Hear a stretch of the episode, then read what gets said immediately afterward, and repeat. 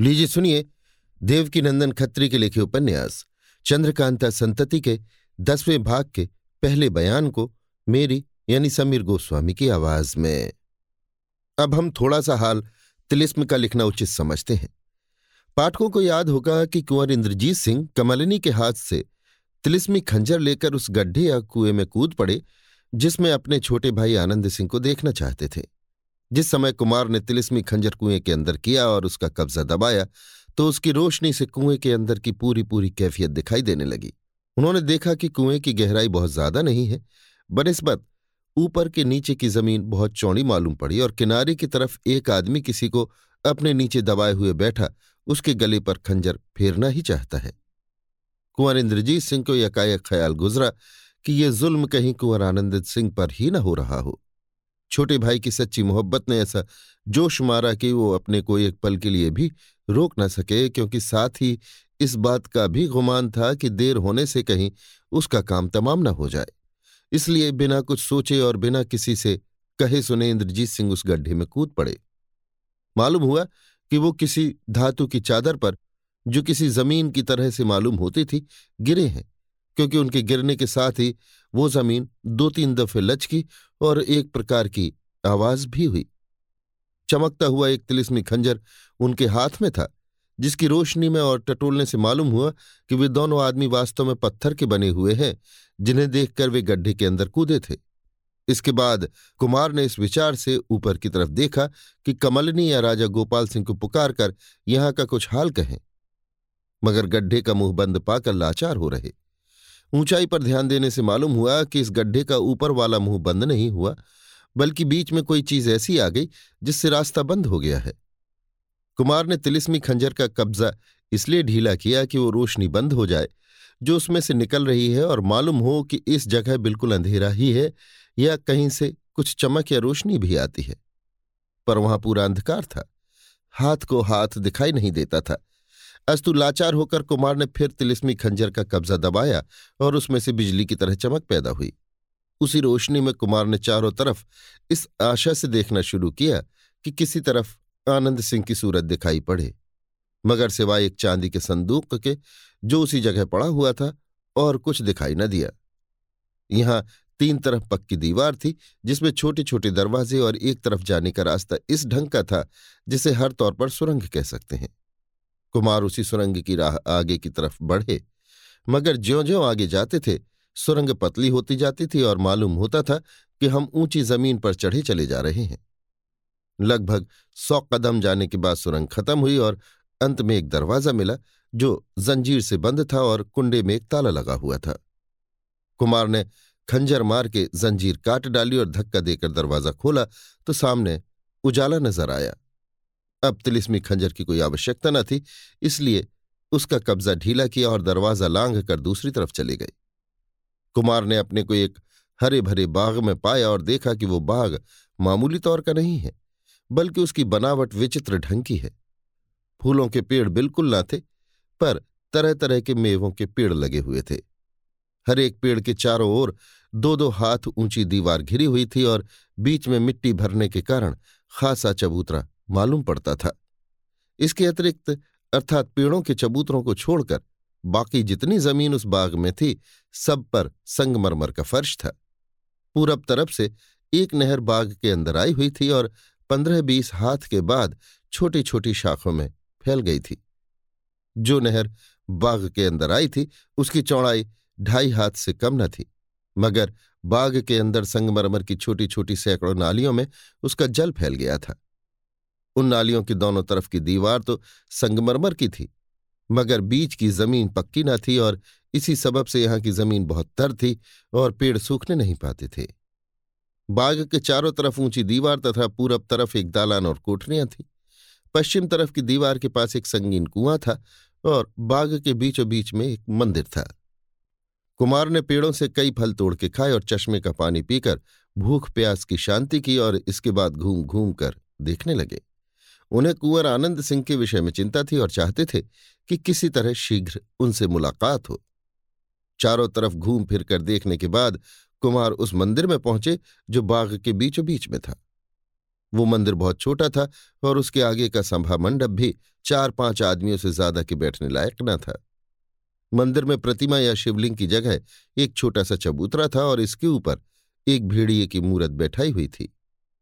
कुमार उसे अच्छी तरह देखभाल कर बाहर निकल आए और सभा मंडप में बैठकर खून से लिखी हुई किताब पढ़ने लगे। अब उन्हें उस किताब का मतलब साफ़ साफ़ समझ में आता था। जब तक बखूबी अंधेरा नहीं हुआ और निगाह ने काम दिया, तब तक वे उस किताब को पढ़ते रहे। इसके बाद किताब संभाल कर उसी जगह लेट गए और सोचने लगे कि अब क्या करना चाहिए। उस बाग में कुंवर इंद्रजीत सिंह को दो दिन बीत गए। इस बीच में वे कोई ऐसा काम न कर सके जिससे अपने भाई कुंवर आनंद सिंह को खोज निकालते या बाग से बाहर निकल जाते या तिलिस्म तोड़ने में ही हाथ लगाते। हाँ इन दो दिन के अंदर वे खून से लिखी हुई तिलिस्मी किताब को अच्छी तरह पढ़ और समझ गए, बल्कि उसके मतलब को इस तरह दिल में बैठा लिया कि अब उस किताब की उन्हें कोई ज़रूरत न रही। ऐसा होने से तिलिस्म का पूरा पूरा हाल उन्हें मालूम हो गया और वे अपने को तिलिस्म तोड़ने लायक समझने लगे। खाने पीने के लिए उस बाग में मेवों और पानी की कुछ कमी न थी। तीसरे दिन दोपहर, दिन चढ़े बाद कुछ कार्रवाई करने के लिए कुमार फिर उस भेड़िए की मूरत के पास गए, जो मंदिर में चबूतरे के ऊपर बैठाई हुई थी। वहाँ कुमार को अपनी कुल ताकत खर्च करनी पड़ी। उन्होंने दोनों हाथ लगाकर भेड़िए को बाईं तरफ़ इस तरह घुमाया, जैसे कोई पेंच घुमाया जाता है। तीन चक्कर घूमने के बाद वो भेड़िया चबूतरे से अलग हो गया और ज़मीन के अंदर से घरघराहट की आवाज़ आने लगी। कुमार उस भेड़िए को एक किनारे रखकर बाहर निकल आए और राह देखने लगे कि अब क्या होता है। घंटे भर तक बराबर वो आवाज़ आती रही और फिर धीरे धीरे कम होकर बंद हो गई। कुमार फिर उस मंदिर के अंदर गए और देखा कि वो चबूतरा जिस पर भेड़िया बैठा हुआ था, ज़मीन के अंदर धस गया और नीचे उतरने के लिए सीढ़ियाँ दिखाई दे रही हैं। कुमार बेधड़क नीचे उतर गए। वहाँ पूरा अंधकार था इसलिए तिलिस्मी खंजर से चांदनी करके चारों तरफ़ देखने लगे। ये एक कोठरी थी जिसकी चौड़ाई बीस हाथ और लंबाई पच्चीस हाथ से ज़्यादा न होगी। चारों तरफ़ की दीवारों में छोटे छोटे कई दरवाजे थे जो इस समय बंद थे। कोठरी के चारों कोनों में पत्थर की चार मूर्तें, एक ही रंग ढंग की और एक ही ठाठ से खड़ी थी। सूरज शक्ल में कुछ भी फ़र्क न था। या था भी तो केवल इतना ही कि एक मूर्त के हाथ में खंजर और बाकी तीन मूर्तों के हाथ में कुछ भी न था। कुमार पहले उसी मूर्त के पास गए जिसके हाथ में खंजर था। पहले उसकी उंगलियों की तरफ़ ध्यान दिया। बाएँ हाथ की उंगली में अंगूठी थी, जिसे निकालकर पहन लेने के बाद खंजर ले लिया और कमर में लगाकर धीरे से बोले, इस तिलिस्म में ऐसे तिलिस्मी खंजर के बिना वास्तव में काम नहीं चल सकता। अब आनंद सिंह मिल जाए तो ये खंजर उसे दे दिया जाए। पाठक समझ ही गए होंगे कि मूरत के हाथ से जो खंजर कुमार ने लिया, वो उसी प्रकार का तिलिस्मी खंजर था, जैसा कि पहले से एक कमलनी की बदौलत कुमार के पास था। इस समय कुंवर इंद्रजीत सिंह जो कुछ कार्यवाही कर रहे हैं, वो बिना जाने बूझे नहीं कर रहे हैं, बल्कि खून से लिखी हुई तिलिस्मिक किताब के मतलब को समझ, अपनी विमल बुद्धि से जाँच और ठीक करके करते हैं, तथा आगे के लिए भी पाठकों को ऐसा ही समझना चाहिए। अब कुमार उन दरवाजों की तरफ़ गौर से देखने लगे, जो चारों तरफ़ की दीवारों में दिखाई दे रहे थे। उन दरवाजों में केवल चार दरवाजे, चार तरफ़ असली थे और बाकी के दरवाजे नकली थे। अर्थात चार दरवाजों को छोड़कर बाकी दरवाजों के केवल निशान दीवारों में थे, मगर ये निशान भी ऐसे थे कि जिन्हें देखने से आदमी पूरा पूरा धोखा खा जाए। कुमार पूरब तरफ़ की दीवार की ओर गए और उस तरफ़ जो दरवाज़ा था, उसे ज़ोर से लात मारकर खोल डाला। इसके बाद बाएँ तरफ़ के कोने में जो मूरत थी, उसे बगल में दबा उठाना चाहा, मगर वो उठ न सकी, क्योंकि उनके दाहिने हाथ में वो चमकता हुआ तिलिस्मी खंजर था। आखिर कुमार ने खंजर कमर में रख लिया। यद्यपि ऐसा करने से वहाँ पूर्ण रूप से अंधकार हो गया, मगर कुमार ने इसका कुछ विचार न करके अंधेरे ही में दोनों हाथ उस मूर्त की कमर में फंसाकर ज़ोर किया और उसे ज़मीन से उखाड़कर धीरे धीरे उस दरवाजे के पास लाए, जिसे लात मारकर खोला था। जब चौखट के पास पहुँचे तो उस मूर्त को जहाँ तक ज़ोर से बन पड़ा, दरवाजे के अंदर फेंक दिया और फुर्ती से तिलिस्मी खंजर हाथ में ले रोशनी करके सीढ़ी की राह कोठरी के बाहर निकल आए, अर्थात फिर उसी बाग में चले आए और मंदिर से कुछ दूर हटकर खड़े हो गए। थोड़ी देर तो कुमार को ऐसा मालूम हुआ कि ज़मीन काँप रही है और उसके अंदर बहुत सी गाड़ियाँ दौड़ रही हैं। आखिर धीरे धीरे कम होकर ये दोनों बातें जाती रहीं। इसके बाद कुमार फिर मंदिर के अंदर हो गए और सीढ़ियों की राह उस तहखाने में उतर गए जहाँ पहले गए थे। इस समय वहाँ तिलिस्मी खंजर की रोशनी की कोई आवश्यकता न थी, क्योंकि इस समय कई छोटे छोटे सुराखों में से रोशनी बखूबी आ रही थी, जिसका पहले नाम निशान भी न था। कुमार चारों तरफ़ देखने लगे, मगर पहले की बनस्बत कोई नई बात दिखाई न दी। आखिर पूरब तरफ़ की दीवार के पास गए और उस दरवाजे के अंदर झाँक के देखा, जिसे लात मारकर खोला था या जिसके अंदर मूरत को ज़ोर से फेंका था। इस समय इस कोठरी के अंदर भी चांदना था और वहाँ की हर एक चीज़ दिखाई दे रही थी। ये कोठरी बहुत लंबी चौड़ी न थी, मगर दीवारों में छोटे छोटे कई खुले दरवाजे दिखाई दे रहे थे, जिससे मालूम होता था कि यहाँ से कई तरफ़ जाने के लिए सुरंगिया रास्ता है। कुमार ने उस मूरत को गौर से देखा, जिसे उस कोठरी के अंदर फेंका था। उस मूरत की अवस्था ठीक वैसी हो रही थी, जैसी कि चूने की कली की उस समय होती है जब थोड़ा सा पानी उस पर छोड़ा जाता है, अर्थात टूट फूट के वो बिल्कुल ही बर्बाद हो चुकी थी। उसके पेट में एक चमकती हुई चीज़ दिखाई दे रही थी, जो पहले तो उसके पेट के अंदर रही होगी, मगर अब पेट फट जाने के कारण बाहर हो रही थी। कुमार ने वो चमकती हुई चीज़ उठा ली और तहखाने के बाहर निकल मंदिर के मंडप में बैठकर सोचने लगे कि अब क्या करना चाहिए। थोड़ी ही देर बाद धमधमाहट की आवाज़ से मालूम हुआ कि मंदिर के अंदर तहखाने वाली सीढ़ियों पर कोई चढ़ रहा है। कुमार उसी तरफ़ देखने लगे। यकायक कुंवर आनंद सिंह आते हुए दिखाई पड़े। बड़े कुमार खुशी के मारे उठ खड़े हुए और आँखों में प्रेमाश्रु की दो तीन बूंदें दिखाई देने लगी। आनंद सिंह दौड़कर अपने बड़े भाई के पैरों पर गिर पड़े। इंद्रजीत सिंह ने झट से उठाकर गले लगा लिया। जब दोनों भाई खुशी खुशी उस जगह बैठ गए तब इंद्रजीत सिंह ने पूछा, कहो तुम किस आफत में फंस गए थे और क्यों कर छूटे? कुंवर आनंद सिंह ने अपने फंस जाने और तकलीफ़ उठाने का हाल अपने बड़े भाई के सामने कहना शुरू किया। तिलिस्मी बाग के चौथे दर्जे में कुंवर आनंद सिंह जिस तरह अपने बड़े भाई से विदा होकर खूंटियों वाले तिलिस्मी मकान के अंदर गए थे और चांदी वाले संदूक में हाथ डालने के कारण फंस गए थे, उसका इस जगह दोहराना पाठकों का समय नष्ट करना है। हाँ वो हाल कहने के बाद फिर जो कुछ हुआ और कुमार ने अपने बड़े भाई से बयान किया, उसका लिखना आवश्यक है। छोटे कुमार ने कहा, जब मेरा हाथ संदूक में फंस गया तो मैंने छुड़ाने के लिए बहुत कुछ उद्योग किया, मगर कुछ न हुआ और घंटों तक फंसा रहा। इसके बाद एक आदमी चेहरे पर नकाब डाले हुए मेरे पास आया और बोला, घबराइए मत, थोड़ी देर और सब्र कीजिए, मैं आपको छुड़ाने का बंदोबस्त करता हूँ। इस बीच में वो ज़मीन हिलने लगी जहाँ मैं था, बल्कि तमाम मकान तरह तरह के शब्दों से गूंज उठा। ऐसा मालूम होता था मानो ज़मीन के नीचे सैकड़ों गाड़ियाँ दौड़ रही हैं। वो आदमी जो मेरे पास आया था, ये कहता हुआ ऊपर की तरफ़ चला गया कि, मालूम होता है कुमार और कमलनी ने इस मकान के दरवाजे पर बखेड़ा मचाया है, मगर ये काम अच्छा नहीं किया।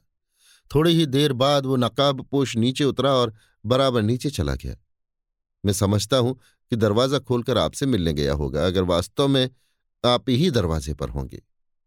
इंद्रजीत सिंह हाँ, दरवाजे पर उस समय मैं ही था और मेरे साथ कमलनी और लाडली भी थी। अच्छा तब क्या हुआ? आनंद सिंह तो क्या आपने कोई कार्यवाही की थी? इंद्रजीत सिंह, की थी? उसका हाल पीछे कहूँगा, पहले तुम अपना हाल कहो। आनंद सिंह ने फिर कहना शुरू किया, उस आदमी को गए हुए चौथाई घड़ी भी न हुई होगी कि ज़मीन एकाएक ज़ोर से हिली और मुझे लिए हुए संदूक ज़मीन के अंदर घुस गया। उसी समय मेरा हाथ छूट गया और संदूक से अलग होकर इधर उधर में टटोलने लगा, क्योंकि वहाँ बिल्कुल ही अंधकार था। ये भी ना मालूम होता था कि किधर दीवार है और किधर जाने का रास्ता है। ऊपर की तरफ़ जहाँ संदूक धस जाने से गड्ढा हो गया था, देखने से भी कुछ मालूम न होता था। लाचार मैंने एक तरफ़ का रास्ता लिया और बराबर ही चलते जाने का विचार किया, परंतु सीधा रास्ता न मिला। कभी ठोकर कहता, कभी दीवार में अड़ता, कभी दीवार थामे घूम कर चलना पड़ता। जब दुखी हो जाता तो पीछे की तरफ़ लौटना चाहता था, मगर लौट न सकता था, क्योंकि लौटते समय तबीयत और भी घबराती और गर्मी मालूम होती थी। लाचार आगे की तरफ़ बढ़ना पड़ता। इस बात को खूब समझता था कि मैं आगे ही की तरफ़ बढ़ता हुआ बहुत दूर नहीं जा रहा हूँ, बल्कि चक्कर खा रहा हूँ। मगर क्या करूँ? लाचार था, अक्ल कुछ काम न करती थी। इस बात का पता लगाना बिल्कुल ही असंभव था कि दिन है कि रात, सुबह है या शाम बल्कि वही दिन है या दूसरा दिन। मगर जहाँ तक मैं सोच सकता हूँ कि इस खराबी में आठ दस पहर बीत गए होंगे। कभी तो मैं जीवन से निराश हो जाता, कभी ये सोचकर कुछ ढांढस होती कि आप मेरे छुड़ाने का ज़रूर उद्योग करेंगे। इसी बीच में मुझे कई खुले हुए दरवाजों के अंदर पैर रखने और फिर उसी या दूसरे दरवाजे की राह से बाहर निकलने की नौबत आई। मगर छुटकारे की कोई सूरत नज़र न आई। अंत में एक कोठरी के अंदर पहुंचकर बदहवास वो ज़मीन पर गिर पड़ा, क्योंकि भूख प्यास के मारे दम निकला जाता था। इस अवस्था में भी कई पहर बीत गए। आखिर इस समय से घंटे भर पहले मेरे कान में आवाज़ आई, जिससे मालूम हुआ कि इस कोठरी के बगल वाली कोठरी का दरवाज़ा किसी ने खोला है। मुझे यकायक आपका ख्याल हुआ। थोड़ी ही देर बाद ज़मीन हिलने लगी और तरह तरह के शब्द होने लगे। आखिर यकायक उजाला हो गया। तब मेरी जान में जान आई। बड़ी मुश्किल से मैं उठा। सामने का दरवाज़ा खुला हुआ पाया। निकल के दूसरी कोठरी में पहुँचा, जहाँ दरवाजे के पास ही देखा कि पत्थर का एक आदमी पड़ा है, जिसका शरीर पानी में पड़े हुए चूने की कली की तरह फूला फटा हुआ है। इसके बाद मैं तीसरी कोठरी में गया और फिर सीढ़ियाँ चढ़कर आपके पास पहुँचा।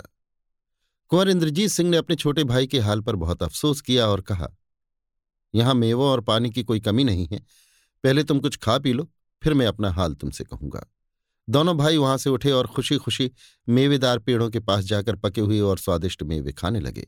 छोटे कुमार बहुत भूखे और सुस्त हो रहे थे।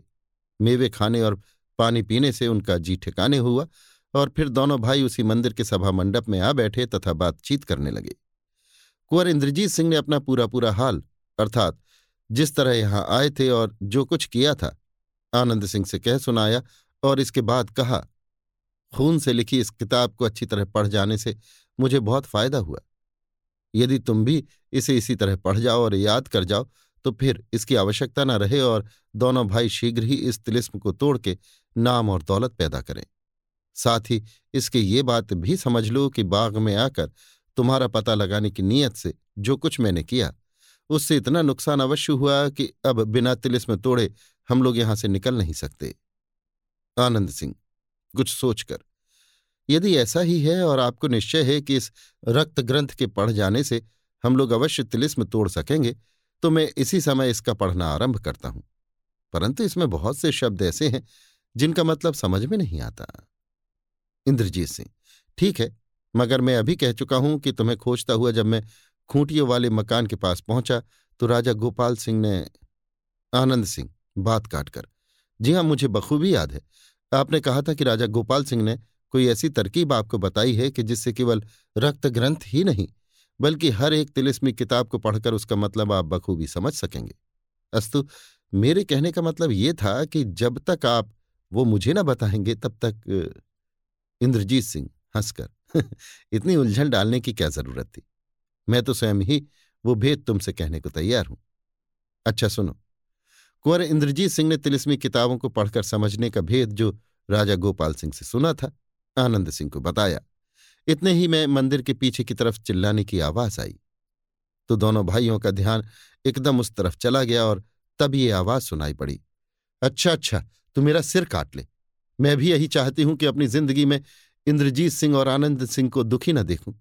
हाय इंद्रजीत सिंह, अफसोस, इस समय तुम्हें मेरी कुछ भी खबर न होगी। इस आवाज़ को सुनकर इंद्रजीत सिंह बेचैन हो गए और जल्दी से आनंद सिंह से ये कहते हुए कि कमलिनी की आवाज़ मालूम पड़ती है।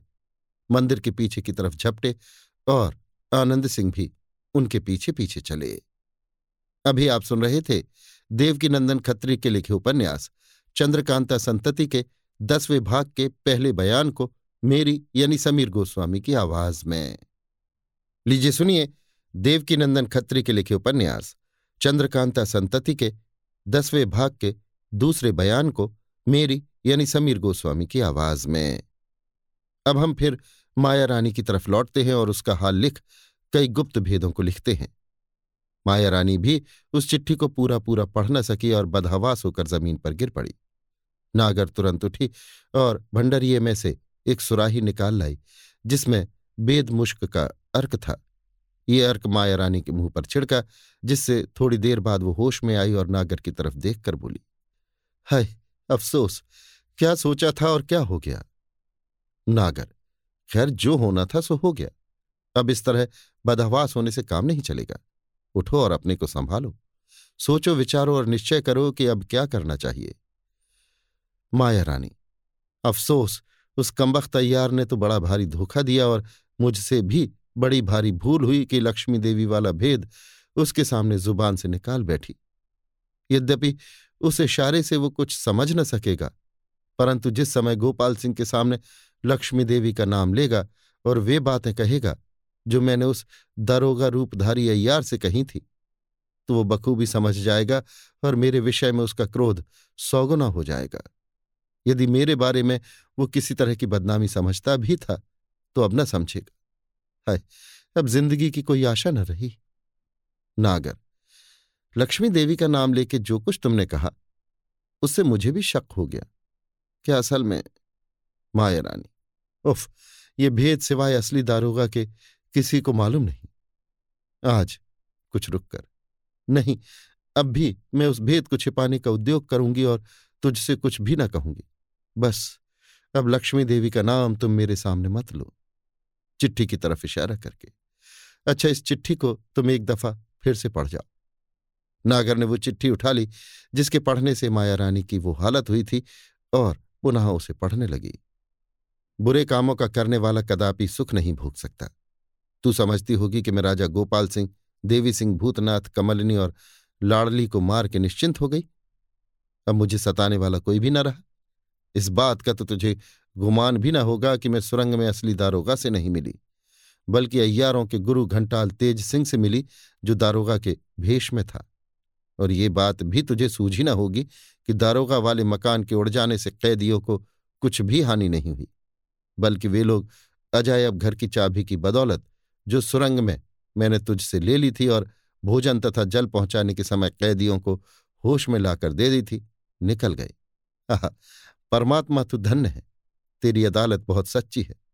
एक कमबख्त माया रानी, अब तू सब कुछ इसी से समझ जा कि मैं वास्तव में तेज सिंह हूँ। तेरा, जो कुछ तू समझे, तेज सिंह। इस चिट्ठी को सुनते ही माया रानी का सिर घूमने लगा और वो डर के मारे थर थर कांपने लगी। थोड़ी देर चुप रहने के बाद वो उठ बैठी और नागर की तरफ़ देखकर बोली, ये तेज सिंह भी बड़ा ही शैतान है। इसने दो दफ़ा भारी धोखा दिया। अफसोस। अजय अब घर की ताली हाथ में आकर फिर निकल गई। केवल ये दोनों तिलिस्मी खंजर मेरे हाथ में रह गए, मगर इनसे मेरी जान नहीं बच सकती। सबसे ज़्यादा अफसोस तो इस बात का है कि लक्ष्मी देवी वाला भेद अब खुल गया और ये बात मेरे लिए बहुत ही बुरी हुई। कुछ सोचकर, हाय, अब मैं समझी कि इस तिलिस्मी खंजर का असर तेज सिंह पर इसलिए नहीं हुआ कि उसके पास भी ज़रूर इसी तरह का खंजर और ऐसी ही अंगूठी होगी। नागर बेशक यही बात है। खैर, अब ये बहुत जल्द सोचना चाहिए कि हम लोगों की जान कैसे बच सकती है। माया रानी इसका कुछ जवाब दिया ही चाहती थी कि सामने का दरवाज़ा खुला और माया रानी के दारोगा साहब अंदर आते हुए दिखाई पड़े। उन्हें देखते ही माया रानी क्रोध के मारे लाल हो गई और कड़क कर बोली, तुझ कम वक्त को यहाँ आने किसने दिया? खैर अच्छा ही हुआ जो तू आ गया। मुझे मालूम हो गया कि तेरी मौत तुझे यहाँ पर लाई है। हाँ अगर तेरी चिट्ठी मुझे ना मिली रहती तो मैं फिर धोखे में आ जाती। वक्त नौलायक तूने मुझे बड़ा भारी धोखा दिया। अब तू मेरे हाथ से बचकर नहीं जा सकता। दारोगा, तू अपने होश में भी है या नहीं? क्या अपने को बिल्कुल भूल गई? क्या तू नहीं जानती कि किससे क्या कह रही है? मेरी मौत नहीं, बल्कि तेरी मौत आई है जो तू जबान संभाल कर नहीं बोलती। माया रानी, खड़ी होकर और तिलिस्मी खंजर को हाथ में लेकर हाँ ठीक है, यदि मैं अपने होश में रहती तो तुझ कमबख्त के फेर में पड़ती ही क्यों? बेईमान कहीं का, तूने मुझे बड़ा भारी धोखा दिया। देख, अब मैं तेरी क्या दुर्गत करती हूँ? नागर, ताज्जुब है कि इतनी बड़ी बदमाशी करने पर भी तू निडर होकर यहाँ कैसे चला आया? मालूम होता है अपनी जान से हाथ धो बैठा। कोई हर्ज नहीं।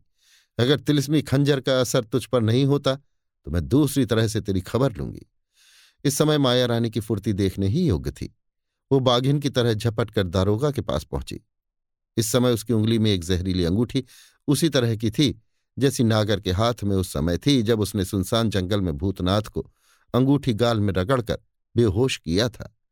इस समय माया रानी ने भी वही काम किया।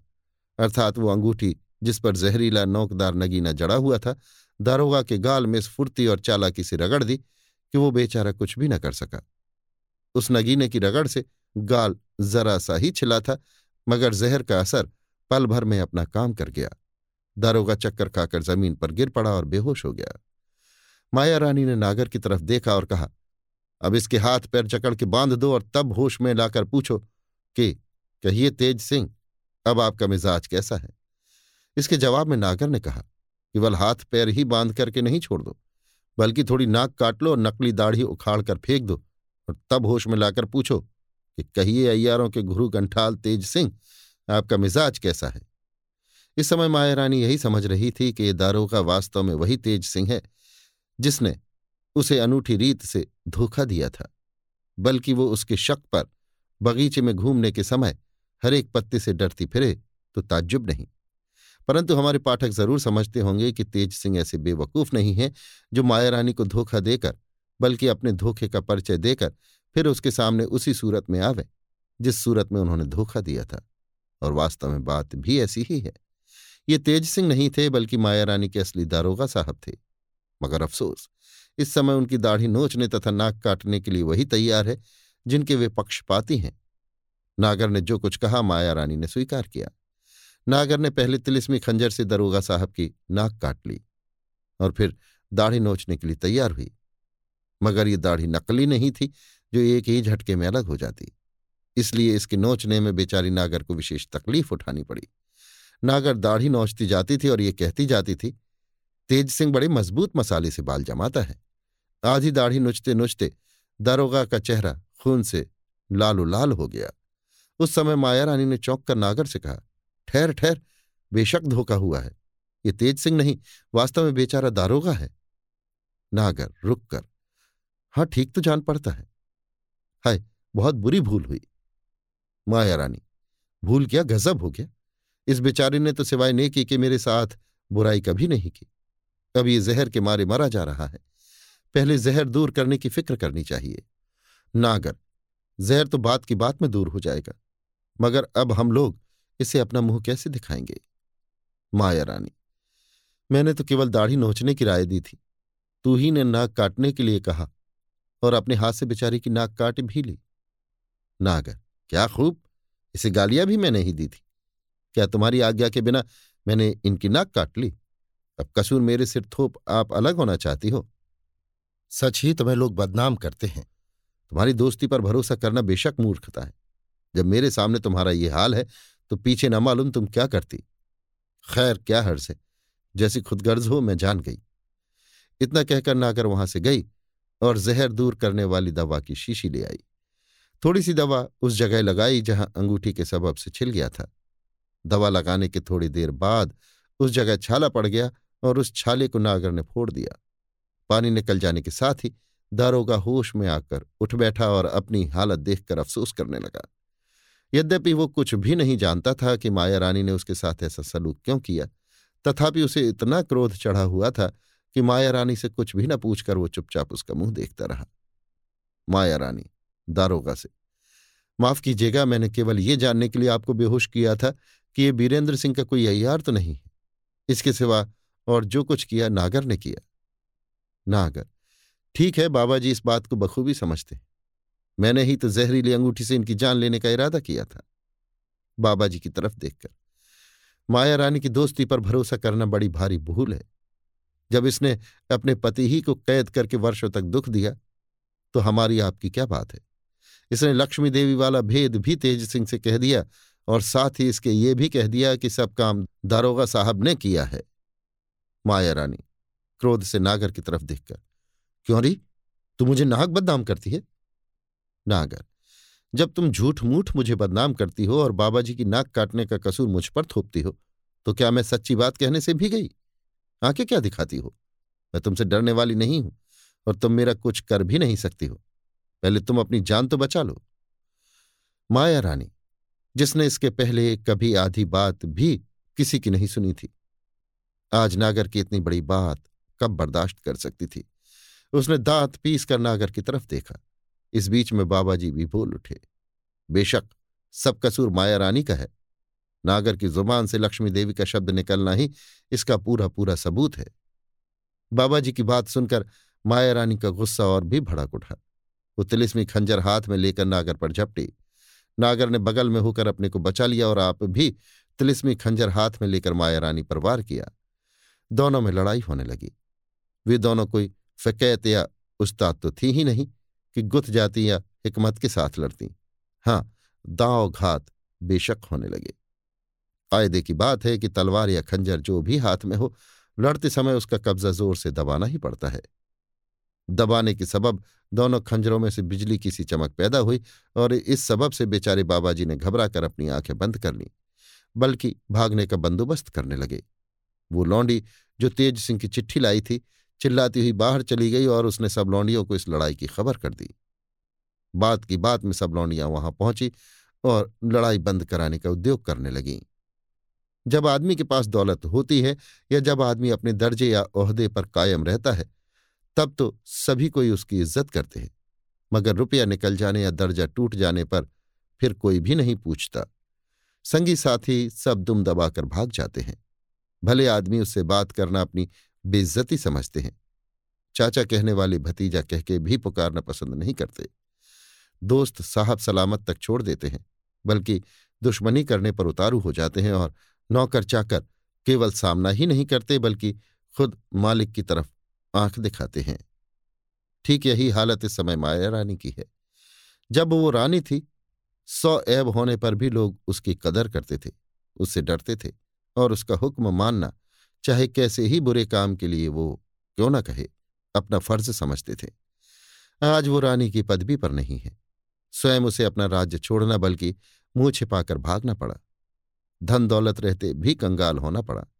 वो कल रानी थी, आज उसके पास एक पैसा नहीं है। कल तक उससे लाखों आदमी डरते थे, आज उससे एक लौंडी भी नहीं डरती। कल सैकड़ों आदमियों की जान उसके हुक्म से ले ली जा सकती थी, मगर आज वो खुद एक लौंडी का कुछ नहीं कर सकती। ये उसके बुरे कर्मों का फल था। इसके सिवा और क्या कहा जाए? मनोरमा माया रानी की सखी थी और ये नागर मनोरमा की मुँह लगी और माया रानी की लौंडी समझी जाती थी।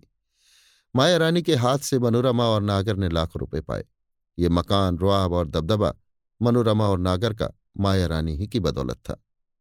यही नागर माया रानी की सैकड़ों गालियाँ बर्दाश्त करती थी। भला या बुरा, जो कुछ माया रानी उसे कहती थी, मानना पड़ता था।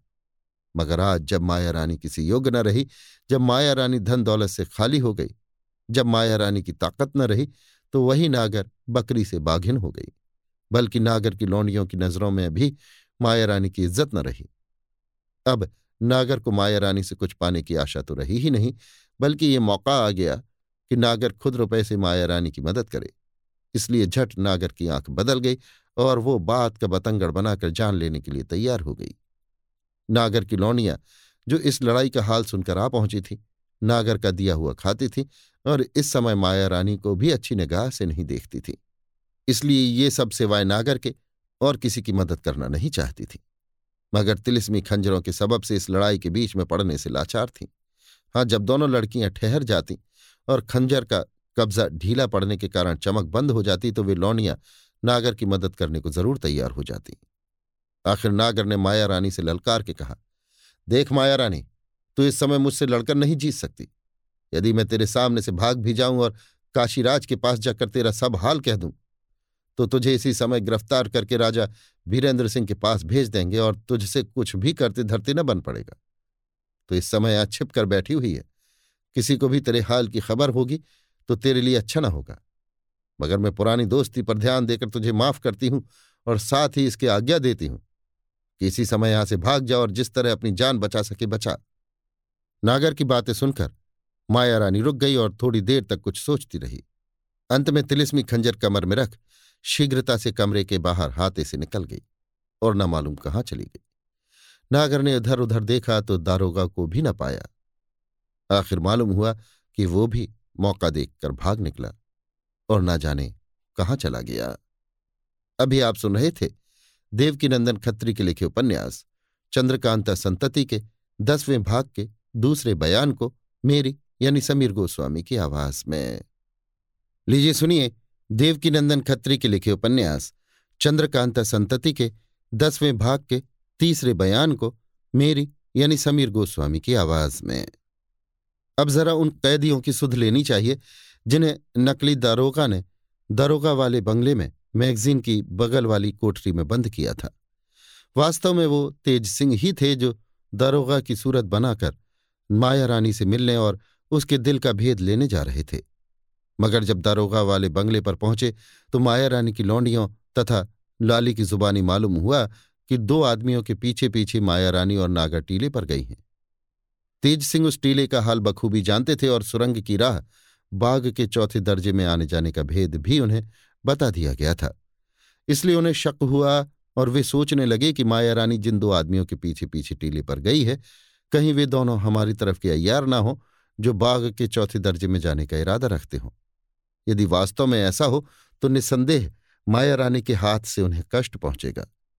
ये सोचते ही तेज सिंह भी उसी टीले की तरफ़ रवाना हुए और यही सबब था कि सुरंग में दारोगा की शक्ल बने हुए तेज सिंह की माया रानी से मुलाकात हुई थी और उसके बाद जो कुछ हुआ ऊपर लिखा ही जा चुका है। मैगजीन की बगल वाली कोठरी में कैदियों को कैद करने के बाद जब खाने पीने का सामान लेकर तेज सिंह उस तहखाने में गए तो कैदियों को होश में लाकर संक्षेप में सब हाल कह दिया था और अजय अब घर की ताली, जो माया रानी से वापस ली थी, राजा गोपाल सिंह को देकर कहा कि इस ताली की मदद से जहाँ तक हो सके आप लोग यहाँ से जल्द निकल जाइए। गोपाल सिंह ने जवाब दिया था कि यदि ये ताली न मिलती तो भी हम लोग यहाँ से निकल जाते क्योंकि मुझे यहाँ का पूरा पूरा हाल मालूम है और अब आप हम लोगों की तरफ़ से निश्चिंत रहिए। मगर चौबीस घंटे के अंदर माया रानी का साथ न छोड़िए और न उसे कोई काम इस बीच में करने दीजिए। इसके बाद हम लोग स्वयं आपको ढूंढ लेंगे। इस दारोगा वाले बंगले का हाल केवल तेज सिंह को ही नहीं, बल्कि हमारे और भी कई अयारों को मालूम था, क्योंकि कमलनी ने जो कुछ भी वो जानती थी, सभी को बता दिया था। अब जब तेज सिंह दारोगा वाले बंगले से चले तो राजा गोपाल सिंह और कमलनी इत्यादि को ढूँढने के लिए उत्तर की तरफ़ रवाना हुए। वे जानते थे कि मैगजीन की बगल वाली कोठरी से निकलकर वे लोग उत्तर की तरफ़ ही किसी ठिकाने बाहर होंगे। तेज सिंह कोस भर से ज़्यादा नहीं गए होंगे कि रात की पहली अंधेरी ने चारों तरफ़ अपना दखल जमा लिया, जिसके सबब से वे उन लोगों को बखूबी ढूंढ न सकते थे और न उन लोगों का ठीक पता ही था। तथापि उन्हें विशेष कष्ट न उठाना पड़ा, क्योंकि थोड़ी ही दूर जाने के बाद देवी सिंह से मुलाकात हो गई, जो इन्हीं को ढूँढने के लिए जा रहे थे। देवी सिंह के साथ चलकर तेज सिंह थोड़ी ही देर में वहाँ जा पहुँचे, जहाँ गोपाल सिंह इत्यादि घने जंगल में एक पेड़ के नीचे बैठे इनके आने की राह देख रहे थे। तेज सिंह को देखते ही सब लोग उठ खड़े हुए और खातिर की तौर पर दो चार कदम आगे बढ़ाए। देवी सिंह, देखिए इन्हें कितना जल्द ढूंढ लाया गोपाल सिंह, तेज सिंह से, आइए आइए। तेज सिंह, इतनी दूर आए तो क्या दो चार कदम के लिए रुके रहेंगे? गोपाल सिंह हंस के और तेज सिंह का हाथ पकड़ के, आज आप यही की बदौलत हम लोग जीते जागते यहाँ दिखाई दे रहे हैं। तेज सिंह, ये सब तो भगवती की कृपा से हुआ और उन्हीं की कृपा से इस समय मैं इसके लिए अच्छी तरह तैयार भी हो रहा हूँ कि मेरी जितनी तारीफ़ आपकी किए हो सके कीजिए और मैं फूला नहीं समाता हुआ, चुपचाप बैठा सुनता रहूँ और घंटों बीत जाए। मगर तिस पर भी आपकी की हुई तारीफ़ को उस काम के बदले में न समझू, जिसकी वजह से आप लोग छूट गए। बल्कि एक दूसरे ही काम के बदले में समझू, जिसका पता खुद आप ही की ज़ुबान से लगेगा और ये भी जाना जाएगा कि मैं कौन सा अनूठा काम करके आया हूँ, जिसे खुद नहीं जानता। मगर जिसके बदले में तारीफों की बौछार सहने को चुप्पी का छाता लगाए पहले ही से तैयार था। साथ ही इसके ये भी कह देना अनुचित न होगा कि मैं केवल आप ही को तारीफ़ करने के लिए मजबूर न करूँगा, बल्कि आपसे ज़्यादा कमलनी और लाडली को मेरी तारीफ़ करनी पड़ेगी। गोपाल सिंह कुछ सोचकर और हँसी के ढंग से। अगर गुस्ताखी और बेअदबी में न गिनिए तो मैं पूछ लूँ कि आज आपने भंग के बदले में ताड़ी तो नहीं छानी है? यद्यपि ये जंगल बहुत ही घना और अंधकारमय हो रहा था, मगर तेज सिंह को साथ लिए देवी सिंह के आने की आहट पाते ही भूतनाथ ने बटुए में से एक छोटी सी अबरख की लालटेन, जो मोड़ माड़ के बहुत छोटी और चिपटी कर ली जाती थी, निकाल ली थी और रोशनी के लिए तैयार बैठा था। देवी सिंह की आवाज़ पाते ही उसने बत्ती बाल कर उजाला कर दिया। जिससे सभी की सूरत साफ़ साफ़ दिखाई दे रही थी। तेज सिंह की इज़्ज़त के लिए सब कोई उठकर दो चार कदम आगे बढ़ गए थे और इसके बाद माया रानी का समाचार जानने की नीयत से सभी ने उन्हें घेर लिया था। तेज सिंह के चेहरे पर खुशी की निशानियाँ मामूली से ज़्यादा दिखाई दे रही थीं। इसलिए गोपाल सिंह इत्यादि किसी भारी खुशखबरी के सुनने की लालसा मिटाने का उद्योग करना चाहते थे। मगर तेज सिंह की रेशम की गुत्थी की तरह उलझी हुई बातों को सुनकर गोपाल सिंह भौचक से हो गए और सोचने लगे कि वो कैसी खुशखबरी है कि जिसे तेज सिंह स्वयं नहीं जानते, बल्कि मुझसे ही सुनकर मुझी को सुनाने और खुश करके तारीफों की बौछार सहने के लिए तैयार हैं। और यही सबब था कि राजा गोपाल सिंह ने दिल लगी के साथ तेज सिंह पर भंग के बदले में ताड़ी पीने की आवाज़ कसी। तेज सिंह, हंसकर, ताड़ी और शराब पीना तो आप लोगों का काम है, जिन्हें अपने बेगानी की कुछ खबर ही नहीं रहती। मैं ये बात दिल्लगी से नहीं कहता, बल्कि साबित कर दूँ कि आप भी उन्हीं में अपनी गिनती करा चुके हैं। सच तो यो है कि समय आपके पेट में चूहे कूदते होंगे, और ये जानने के लिए आप बहुत ही बेताब होंगे कि मैं आपसे क्या पूछूँगा और क्या कहूँगा। अच्छा आप ये बताइए कि लक्ष्मी देवी किसका नाम है? गोपाल सिंह, क्या आप नहीं जानते? ये तो उसी कमबख्त माया रानी का नाम है। तेज सिंह, बस बस बस। आपकी जुबानी मुझे उस बात का पता लग गया जिसे मैं एक भारी खुशखबरी समझता हूँ।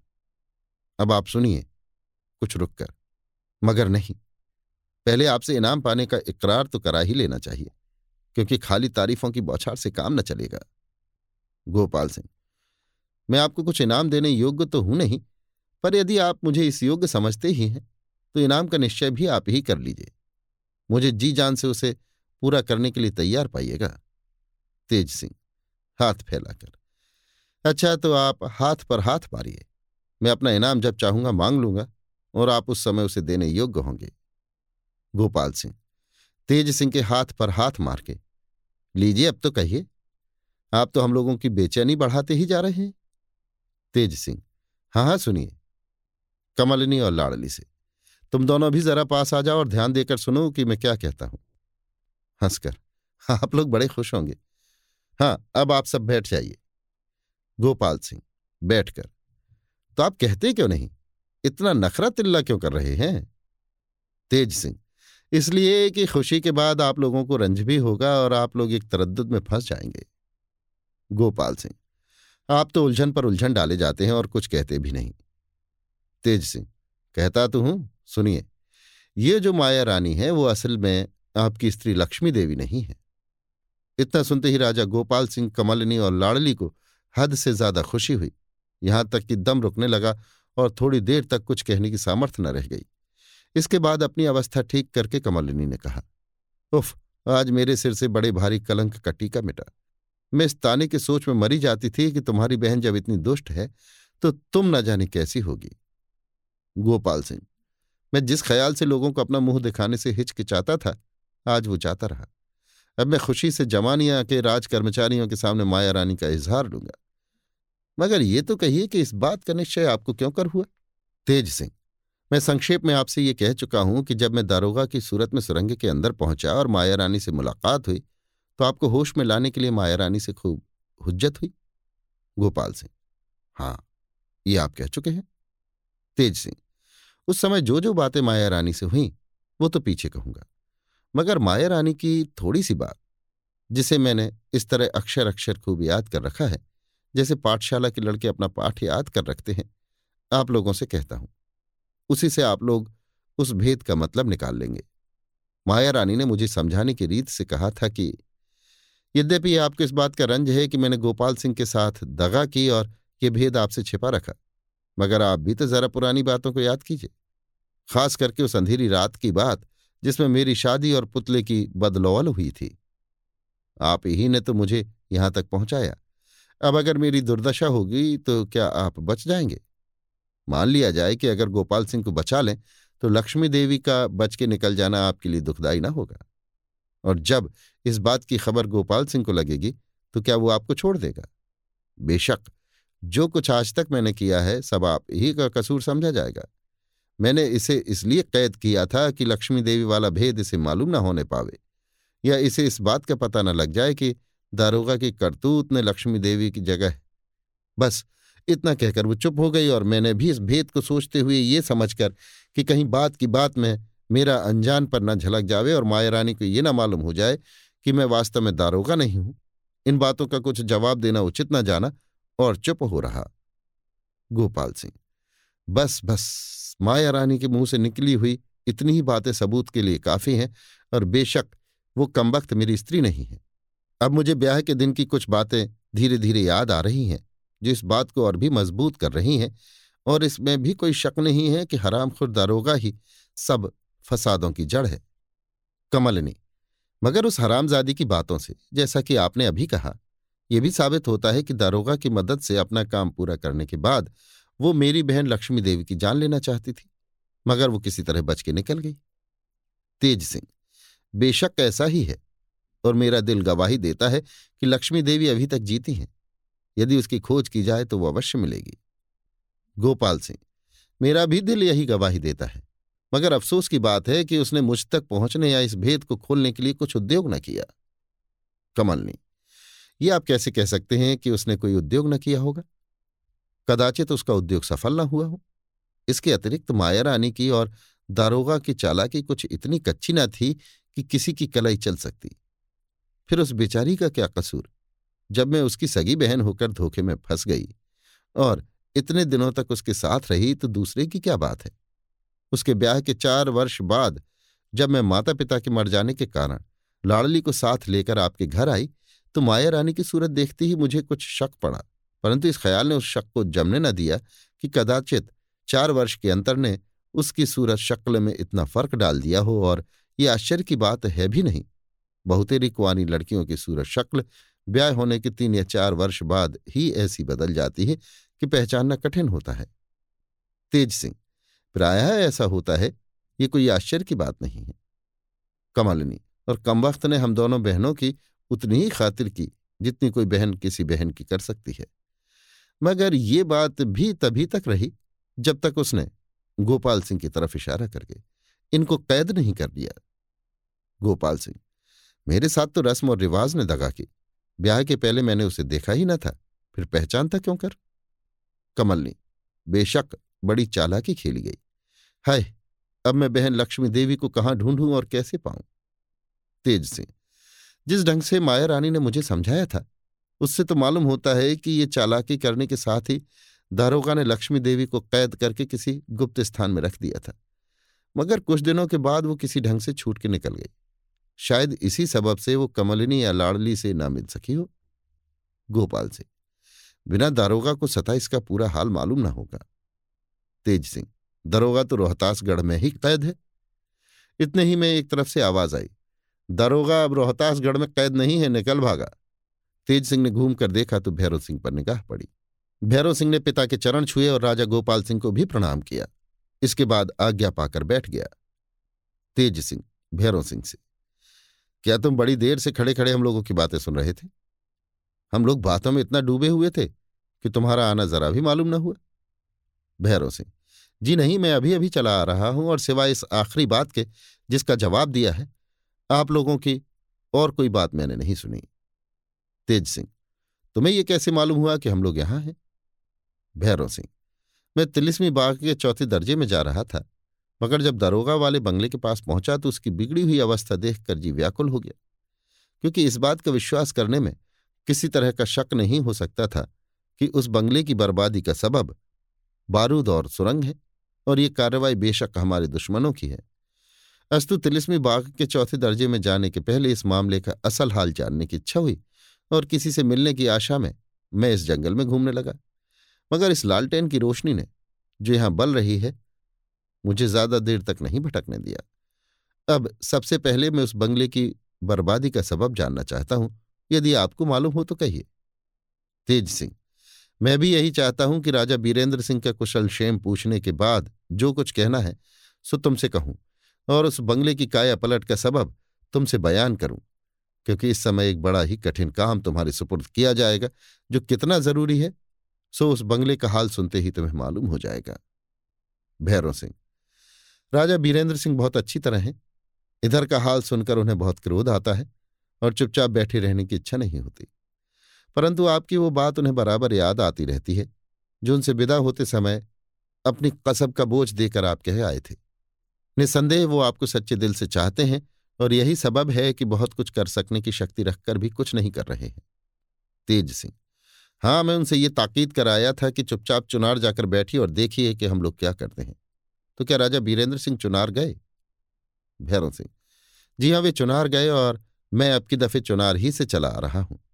रोहतासगढ़ में केवल ज्योतिषी जी हैं और उन्हें राज्य संबंधी कार्यों से बहुत कम फुर्सत मिलती है। इसी सबब से दारोगा धोखा देकर नामालूम किस तरह कैद से निकल भागा।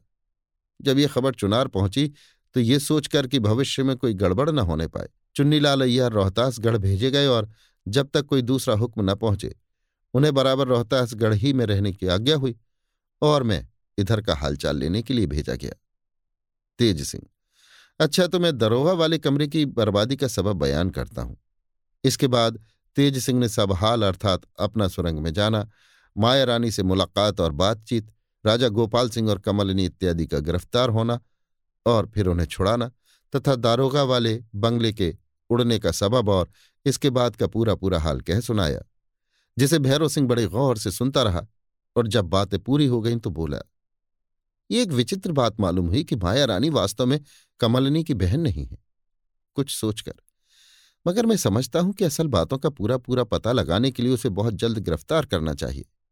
केवल उसी को नहीं, बल्कि कमबख्त दारोगा को भी ढूंढ निकालना चाहिए। गोपाल सिंह, बेशक ऐसा ही होना चाहिए, और अब मैं भी अपने को गुप्त रखना नहीं चाहता जैसा कि आज के पहले सोचे हुए था। तेज सिंह, सबसे पहले यह तय कर लेना चाहिए कि अब हम लोगों को करना क्या है। गोपाल सिंह से, आप अपनी राय दीजिए। गोपाल सिंह, राय और बहस में तो घंटों बीत जाएँगे, इसलिए ये काम भी आप ही की मर्ज़ी पर छोड़ा जाए, जो कहिए वही किया जाए। तेज सिंह, कुछ सोचकर अच्छा तो फिर आप कमलिनी और लाड़ली को लेकर जमानिया जाइए और तिलिस्मी बाग में पहुंचकर अपने को प्रकट कर दीजिए। मैं समझता हूँ कि वहाँ आपका विपक्षी कोई भी न होगा। गोपाल सिंह, आप खिलाफ कह रहे हैं। मेरे नौकरों को मुझसे मिलने की खुशी है। अपने नौकरों में मैं अपने को प्रकट भी कर चुका हूँ। तेज सिंह, ताज्जुब से, ये कब? मैं तो इसका हाल कुछ भी नहीं जानता। गोपाल सिंह, इधर आपसे मुलाकात ही कब हुई जो आप जानते? कमलनी, लाड़ली, भूतनाथ और देवी सिंह को ये मालूम है। तेज सिंह, खैर, कह तो जाइए कि क्या हुआ? गोपाल सिंह, बड़ा ही मज़ा हुआ। मैं आपसे खुलासा कह दूँ, सुनिए। एक दिन रात के समय मैं भूतनाथ को साथ लिए, गुप्त राह से तिलिस्मी बाग के उस दर्जे में पहुँचा जिसमें माया रानी सो रही थी। हम दोनों नकाब डाले हुए थे। उस समय इसके सिवा और कोई काम न कर सके कि कुछ रुपए देकर एक मालिन को इस बात पर राज़ी करे कि कल रात के समय तू चुपके से चोर दरवाज़ा खोल दीजो, क्योंकि कमलिनी इस बाग में आना चाहती है। ये काम इस मतलब से नहीं किया गया कि वास्तव में कमलिनी वहाँ जाने वाली थी, बल्कि इस मतलब से था कि किसी तरह से कमलिनी के जाने की झूठी खबर माया रानी को मालूम हो जाए और वो कमलिनी को गिरफ़्तार करने के लिए पहले से तैयार रहे, जिसके बदले में हम और भूतनाथ जाने वाले थे। क्योंकि आगे जो कुछ मैं कहूँगा, उससे मालूम होगा कि वो मालिन तो इस भेद को छिपाया चाहती थी और हम लोग हर तरह से प्रकट करके अपनों को गिरफ़्तार कराया चाहते थे। इसी सबब से दूसरे दिन आधी रात के समय हम दोनों फिर उस बाग में उसी राह से पहुँचे, जिसका हाल मेरे सिवा और कोई भी नहीं जानता। बाग ही में नहीं, बल्कि उस कमरे में पहुँचे जिसमें माया रानी अकेली सो रही थी। उस समय वहाँ केवल एक हाड़ी जल रही थी, जिसे जाते ही मैंने बुझा दिया और इसके बाद दरवाजे में ताला लगा दिया, जो अपने साथ ले गया था।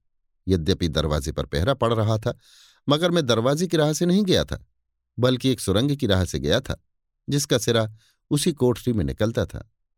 उस कोठरी की दीवार आबनूसी लकड़ी की थी और इस बात का गुमान भी नहीं हो सकता था कि दीवार में कोई दरवाज़ा है। ये दरवाज़ा केवल एक तख्ते के हट जाने से खुलता है और तख्ता एक कमानी के सहारे पर है। खैर, ताला बंद कर देने के बाद मैंने जानबूझकर एक शीशा ज़मीन पर गिरा दिया, जिसकी आवाज़ से माया रानी चौंक उठी। अंधेरे के कारण सूरत तो दिखाई नहीं देती थी, इसलिए मैं नहीं कह सकता कि उसने क्या क्या किया। मगर इसमें कोई संदेह नहीं कि वो बहुत ही घबराई होगी और वो घबराहट उसकी उस समय और भी बढ़ गई होगी, जब दरवाजे के पास पहुंचकर उसने देखा होगा कि वहाँ ताला बंद है। मैं पैर पटक पटक कर कमरे में घूमने लगा। थोड़ी देर में टटोलता हुआ माया रानी के पास पहुंचकर मैंने उसकी कलाई पकड़ ली और जब वो चिल्लाई तो एक तमाचा जड़ के अलग हो गया। तब मैंने एक चोर लालटेन जलाई जो मेरे पास थी। उस समय तक माया रानी डर और मार खाने के कारण बेहोश हो चुकी थी। मैंने दरवाजे का ताला खोल दिया और उसे उठाकर चारपाई पर लिटा देने के बाद वहाँ से चलता बना। ये कार्रवाई इसलिए की गई थी कि माया रानी घबराकर बाहर निकले और उसकी लौनिया इस घटना का पता लगाने के लिए चारों तरफ़ घूमे, जिससे आगे हम लोग जो कुछ करेंगे उसकी खबर माया रानी को लग जाए। इसके बाद मैं और भूतनाथ एक नियत स्थान पर उस मालिन से जाकर मिले और उससे बोले कि आज तो कमलनी नहीं आ सके, मगर कल आधी रात को ज़रूर आवेगी। चोर दरवाज़ा खुला रखिए बेशक इस बात की खबर माया रानी को लग गई, जैसा कि हम लोग चाहते थे, क्योंकि दूसरे दिन जब हम लोग चोर दरवाजे की राह बाग में पहुँचे तो हम लोगों को गिरफ़्तार करने के लिए कई आदमी मुस्तैद थे।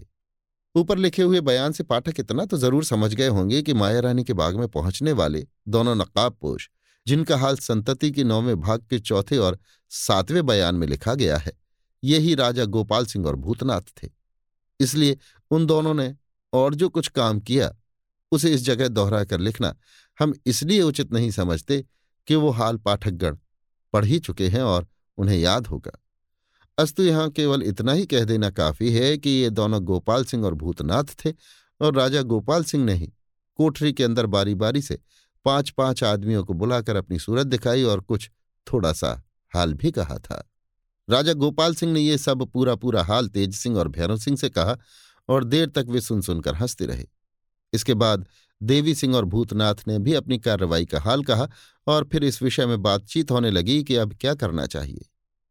तेज सिंह गोपाल सिंह से। अब आप खुले दिल से अपने महल में जाकर राज्य का काम कर सकते हैं। इसलिए अब जो कुछ आपको करना है, हुकूमत के साथ कीजिए। ईश्वर की कृपा से अब आपको किसी तरह की चिंता न रही। इसलिए इधर उधर। गोपाल सिंह, ये आप नहीं कह सकते कि अब मुझे किसी तरह की चिंता नहीं। मगर हाँ बहुत सी बातें जिनके सबब से मैं अपने महल में जाने से हिचकता था, जाती रहीं। इसलिए मेरी भी राय है कि कमलिनी और लाड़ली को साथ लेकर मैं अपने घर जाऊँ और वहाँ से दोनों कुमारों को मदद पहुँचाने का उद्योग करूँ, जो इस समय तिलिस्म के अंदर जा पहुँचे हैं। क्योंकि यद्यपि तिलिस्म का फैसला उन दोनों के हाथों होना ब्रह्मा की लकीर से अटल हो रहा है, तथापि मेरी मदद पहुँचने से उन्हें विशेष कष्ट न उठाना पड़ेगा। इसके साथ मैं ये भी चाहता हूँ कि किशोरी और कामनी को भी अपनी तिलिस्मी बाग ही में बुलाकर रखूँ। कमलिनी, जी नहीं, मैं तिलिस्मी बाग में तब तक नहीं जाऊँगी जब तक कमबख्त माया रानी से अपना बदला न ले लूँगी। और अपनी बहन को, यदि वो अभी तक इस दुनिया में है, ना ढूंढ निकालूँगी। किशोरी और कामनी का भी आपके यहाँ रहना उचित नहीं है। इसे आप अच्छी तरह गौर करके सोच लें। उनकी तरफ़ से आप निश्चिंत रहें। तालाब वाले मकान में जो आजकल मेरी दखल में है, उन्हें किसी प्रकार की तकलीफ़ ना होगी। मैं हाथ जोड़ के प्रार्थना करती हूँ कि आप मेरी प्रार्थना स्वीकार करें और मुझे अपनी राय पर छोड़ दें। गोपाल सिंह, कुछ सोचकर। तुम्हारी बातों का बहुत सा हिस्सा सही और वाजिब है। मगर बेइज्जती के साथ तुम्हारा इधर उधर मारे मारे फिरना मुझे पसंद नहीं। यद्यपि तुम्हें अय्यारी का शौक है और तुम इस फन को अच्छी तरह जानती हो, मगर मेरी और इसी के साथ किसी और की इज़्ज़त पर भी ध्यान देना उचित है। ये बात मैं तुम्हारी गुप्त इच्छा को अच्छी तरह समझ कर कहता हूँ। मैं तुम्हारी अभिलाषा में बाधक नहीं होता, बल्कि उसे उत्तम और योग्य समझता हूँ। कमलिनी, कुछ शर्मा कर। उस दिन आप जो चाहे मुझे सजा दें। जिस दिन किसी की जुबानी जो अय्यार या उन लोगों में से ना हो, जिनके सामने मैं हो सकती हूँ। आप ये सुन पावें कि कमलिनी या लाड़ली की सूरत किसी ने देख ली या दोनों ने कोई ऐसा काम किया जो बेइज्जती या बदनामी से संबंध रखता है? गोपाल सिंह, तेज सिंह से। आपकी क्या राय है? तेज सिंह, मैं इस विषय में कुछ भी ना बोलूँगा। हाँ इतना अवश्य कहूँगा कि यदि आप कमलिनी की प्रार्थना स्वीकार कर लेंगे तो मैं अपने दो अयारों को इनकी हिफाजत के लिए छोड़ दूँगा। गोपाल सिंह। जब आप ऐसा कहते हैं तो मुझे कमलिनी की बात माननी पड़ेगी। खैर, थोड़े से सिपाही इनकी मदद के लिए मैं भी मुकर्र कर दूँगा। कमलनी मुझे उससे ज़्यादा आदमियों की ज़रूरत नहीं है जितने मेरे पास थे। हाँ आप उन लोगों को एक चिट्ठी मेरे जाने के बाद अवश्य लिख दे कि हम इस बात से खुश हैं कि तुम इतने दिनों से कमलिनी के साथ रहे और रहोगे। हाँ इसके साथ एक काम और भी चाहती हूँ। गोपाल सिंह, वो क्या? कमलिनी जब मैंने अपना किस्सा आपसे बयान किया था तो ये भी कहा था कि माया रानी ने तिलिस्मी मकान के ज़रिए से कुमार और उनके अय्यारों के साथ ही साथ कई बहादुर सिपाहियों को गिरफ़्तार कर लिया था। गोपाल सिंह हाँ मुझे याद है, जिस मकान में बारी बारी हंसकर वे लोग कूद गए थे। कमलनी, जी हाँ कुमार और उनके अय्यार तो छूट गए, मगर मेरे सिपाहियों का अभी तक पता नहीं है। बेशक वे भी तिलिस्मी बाग के किसी ठिकाने कैद होंगे। जिसका पता आप लगा सकते हैं। मुझे आज तक ये ना मालूम हुआ कि उनके हंसने और कूद पड़ने का क्या कारण था। इस विषय में कुमार से भी कुछ पूछने का मौका न मिला। गोपाल सिंह, मैं वादा करता हूँ कि उन आदमियों को यदि वे मारे नहीं गए हैं तो अवश्य ढूंढ निकालूँगा। और इसका कारण कि वे लोग हँसते हँसते उस मकान के अंदर क्यों कूद पड़े, सो तुम इसी समय देवी सिंह से भी पूछ सकती हो, जो यहाँ मौजूद हैं और उन हँसते हँसते कूद पड़ने वालों में शरीक थे। देवी सिंह, माफ़ कीजिए, मैं उस विषय में तब तक कुछ भी न कहूँगा, जब तक इंद्रजीत सिंह मेरे सामने मौजूद न होंगे, क्योंकि उन्होंने इस बात को छिपाने के लिए मुझे सख्त ताकीद की है, बल्कि कसम दे रखी है। कमलनी, ये और भी आश्चर्य की बात है? खैर, जाने दीजिए, फिर देखा जाएगा। हाँ आपने मेरी प्रार्थना स्वीकार की? लाडली मेरे साथ रहेगी? गोपाल सिंह हाँ स्वीकार की, मगर देखना जो कुछ करना होशियारी ही से करना और मुझे बराबर खबर देती रहना। तेज सिंह, मैं प्रतिज्ञानुसार अपने दो अयार तुम्हारे सुपुर्द करता हूँ। जिन्हें तुम चाहो, अपनी मदद के लिए ले लो। कमलनी अच्छा तो आप कृपा कर भूतनाथ और देवी सिंह को दे दीजिए। तेज सिंह, भूतनाथ तो तुम्हारा ही अय्यार है। उस पर अभी मेरा कोई अख्तियार नहीं है। वो अवश्य तुम्हारे साथ रहेगा। उसके अतिरिक्त दो अय्यार तुम और ले लो। कमलनी निस्संदेह आपका मुझ पर बड़ा अनुग्रह है, मगर मुझे ज़्यादा अय्यारों की आवश्यकता नहीं है। तेज सिंह, खैर, यही सही, फिर देखा जाएगा। देवी सिंह से अच्छा तो तुम कमलिनी का काम करो और इनके साथ रहो। देवी सिंह, बहुत अच्छा। तेज सिंह, खैर, अब तो सभा विसर्जित होनी चाहिए। देखिए, आसमान का रंग बदल गया। कमलिनी और लाडली के लिए सवारी का क्या इंतज़ाम होगा? कमलिनी थोड़ी दूर जाकर मैं रास्ते में इसका इंतज़ाम कर लूँगी। आप बेफिक्र रहिए। थोड़ी सी बातचीत के बाद सब कोई उठ खड़े हुए। कमलनी, लाडली, भूतनाथ तथा देवी सिंह ने दक्षिण का रास्ता पकड़ा और कुछ दूर जाने के बाद सूर्य भगवान की लालिमा दिखाई देने के पहले ही एक जंगल में गायब हो गए। अभी आप सुन रहे थे देवकीनंदन खत्री के लिखे उपन्यास, चंद्रकांता संतति के दसवें भाग के तीसरे बयान को मेरी, यानी समीर गोस्वामी की आवाज़ में। लीजिए सुनिए देवकी नंदन खत्री के लिखे उपन्यास, चंद्रकांता संतति के, दसवें भाग के, चौथे बयान को, मेरी, यानी समीर गोस्वामी की आवाज़ में। रात पहर भर से ज़्यादा जा चुकी है। आज की रात मामूली से ज़्यादा अंधेरी मालूम होती है, क्योंकि आबोताब से चमक लेकर पाँचों सवारों में गिनती करने वाले तारों की थोड़ी रोशनी को दिन भर तेज़ी के साथ चले हुए हवा के झपेटों की सहायता से ऊपर की तरफ़ उठे हुए गर्द गुबार ने अपना गंदला शामियाना खींचकर ज़मीन तक आने से रोक रखा है। दिन भर के कामकाज से थके और आंधी के झोंकों तथा गर्द गुबार से दुखी आदमी इस समय सड़कों पर घूमना पसंद न करके अपने अपने झोपड़ों, मकानों और महलों में आराम कर रहे हैं। इसलिए काशीपुरी के बाहरी प्रांत की सड़कों पर कुछ विचित्र सा सन्नाटा छाया हुआ है। केवल एक आदमी शहर की हद पर बहने वाली बरना नदी पार करके त्रिलोचन महादेव की तरफ़ तेज़ी के साथ बढ़ा चला जाता है और उसे टोकने या देखने वाला कोई भी नहीं।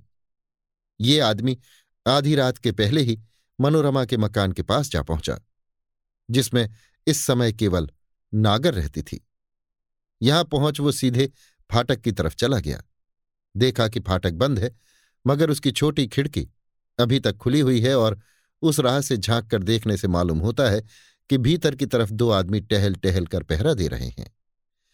वो आदमी बेधड़क छोटी खिड़की की राह से भीतर घुस गया और दोनों पहरा देने वालों से बिना साहब सलामत किए या बिना कुछ कहे अपनी जेब टटोलने लगा।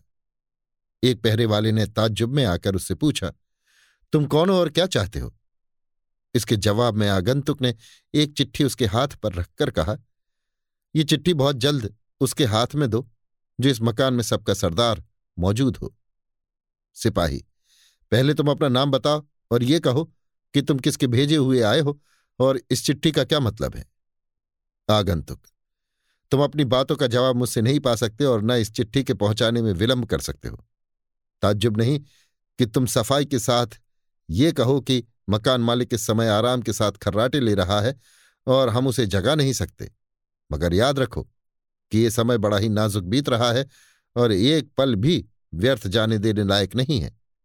अगर तुम मुझसे कुछ पूछताछ करोगे तो मैं बिना कुछ जवाब दिए यहाँ से चला जाऊँगा और इसका नतीजा बहुत बुरा होगा, क्योंकि सवेरा होने के पहले इस मकान में रहने वाले जितने हैं, सब के सब यमलोक को सिधार जाएँगे और सब कसूर तुम्हारा ही समझा जाएगा। खैर, मुझे इन बातों से क्या मतलब? लो, मैं जाता हूँ। सिपाही। सुनो सुनो, लौटे क्यों जाते हो? मैं ये चिट्ठी अभी अपने मालिक के पास पहुँचा देता हूँ। मगर ये तो बताओ कि ऐसी कौन सी आफत आने वाली है और उसका क्या सबब है? आगंतुक, मैं पहले ही कह चुका हूँ कि तुम्हारी बातों का कुछ जवाब नहीं दिया जाएगा। तुमने पुनः पूछने में जितना समय नष्ट किया, समझ रखो कि उतने समय में दो आदमियों का बेड़ा पार हो गया। बस मैं फिर कहता हूँ कि अभी चले जाओ। मैं जो कुछ कहता हूँ, तुम लोगों के भले ही के लिए कहता हूँ। इस आए हुए आदमी की धमकी लिए हुए जल्दबाजी ने उस पहरे वाले को, बल्कि और सिपाहियों को भी, जो उस समय वहाँ मौजूद थे और उसकी बातें सुन रहे थे, बदहवास कर दिया। फिर उससे कुछ पूछने की हिम्मत किसी की न पड़ी। वो सिपाही जिसके हाथ में चिट्ठी दी गई थी, कुछ सोचता विचारता बाग के अंदर वाले मकान की तरफ़ रवाना हुआ और नज़रों से गायब होकर आधे घंटे तक न आया। तब तक वो आदमी जो चिट्ठी देने आया था फाटक ही में एक किनारे चुपचाप खड़ा रहा। सिपाहियों ने कुछ पूछना चाहा, मगर उसने किसी की बात का जवाब न दिया और सिर नीचा किए। इस ढंग से ज़मीन को देखता रहा, जैसे बड़े गौर और फ़िक्र में कुछ विचार कर रहा हो। आधे घंटे के बाद जब वो सिपाही लौट कर आया तो उसने आगंतुक से कहा, चलिए, आपको नागर जी बुला रही हैं। आगंतुक, ताज्जुब से, नागर जी, क्या इस समय इस मकान में वही मालिक के तौर पर है? मैं तो माया रानी से मिलने की आशा रखता था। सिपाही, इस समय नागर जी के सिवा यहाँ और मालिक लोग नहीं हैं। क्या तुम्हारी चिट्ठी इस लायक न थी कि नागर जी के हाथ में दी जाती? क्योंकि मैंने देखा कि चिट्ठी पढ़ने के साथ ही फ़िक्र और तरद ने उनकी सूरत बदल दी।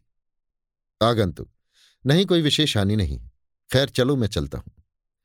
वो आगंतुक सिपाही के साथ पीछे पीछे उस मकान की तरफ़ रवाना हुआ जो इस बाग के बीचों बीच में था और क्यारियों के बीच बनी हुई बारीक सड़कों पर घूमता हुआ मकान की पिछली तरफ़ जा पहुँचा। इस मकान के दोनों तरफ़ दो कोठरियाँ थीं। दाहिनी तरफ़ वाली कोठरी तो बंद थी, मगर बाईं तरफ़ वाली कोठरी का दरवाज़ा खुला हुआ था और भीतर चिराग जल रहा था। दोनों आदमी उस कोठरी के भीतर गए। वहाँ ऊपर की छत पर जाने के लिए सीढ़ियाँ बनी थी। उसी राह से दोनों ऊपर की छत पर चले गए और एक कमरे में पहुँचे, जहाँ सिवाय सफ़ेद फर्श के और कोई सामान ज़मीन पर न था। सामने की दीवार में दो जोड़ी दीवार गिरों की थी, जिनमें मोटी मोटी मोमबत्तियाँ जल रही थीं और उनकी रोशनी से इस कमरे में अच्छी तरह उजाला हो रहा था। इस कमरे में बाई तरफ़ एक कोठरी थी, जिसके दरवाजे पर लाल साटन का पर्दा पड़ा हुआ था। वो आदमी उसी पर्दे की तरफ़ मुँह करके खड़ा हो गया, क्योंकि इस कमरे में सिवाय इन दो आदमियों के, और कोई भी न था। इन दोनों आदमियों को बहुत देर तक वहाँ खड़े रहना पड़ा और इसी बीच में उस आदमी को, जो चिट्ठी लाया था, मालूम हो गया कि पर्दे के अंदर से किसी ने उसे अच्छी तरह देखा है। थोड़ी देर में पर्दे के अंदर से दो लौनियाँ चुस्त और साफ़ पोशाक पहने हाथ में नंगी तलवार लिए बाहर निकली और इसके बाद उसी तरह की बेशकीमती पोशाक पहने नागर भी पर्दे के बाहर आई। उसकी कमर में वही तिलिस्मी खंजर था और उंगली में उसके जोड़ की अंगूठी मौजूद थी। नागर ने उस आए हुए आदमी की तरफ़ देखकर कहा, तुम किसके भेजे हुए आए हो और तुम्हारा क्या नाम है? मुझे ख्याल आता है कि मैंने तुम्हें कहीं देखा है, मगर याद नहीं पड़ता कि कब और कहाँ। इस आदमी की उम्र लगभग चालीस या पैंतालीस वर्ष की होगी।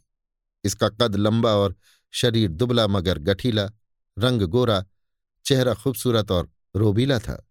बड़ी बड़ी मूछें दोनों किनारों से ऐठी और घूमी हुई थी। आँखें बड़ी और इस समय कुछ लाल थीं।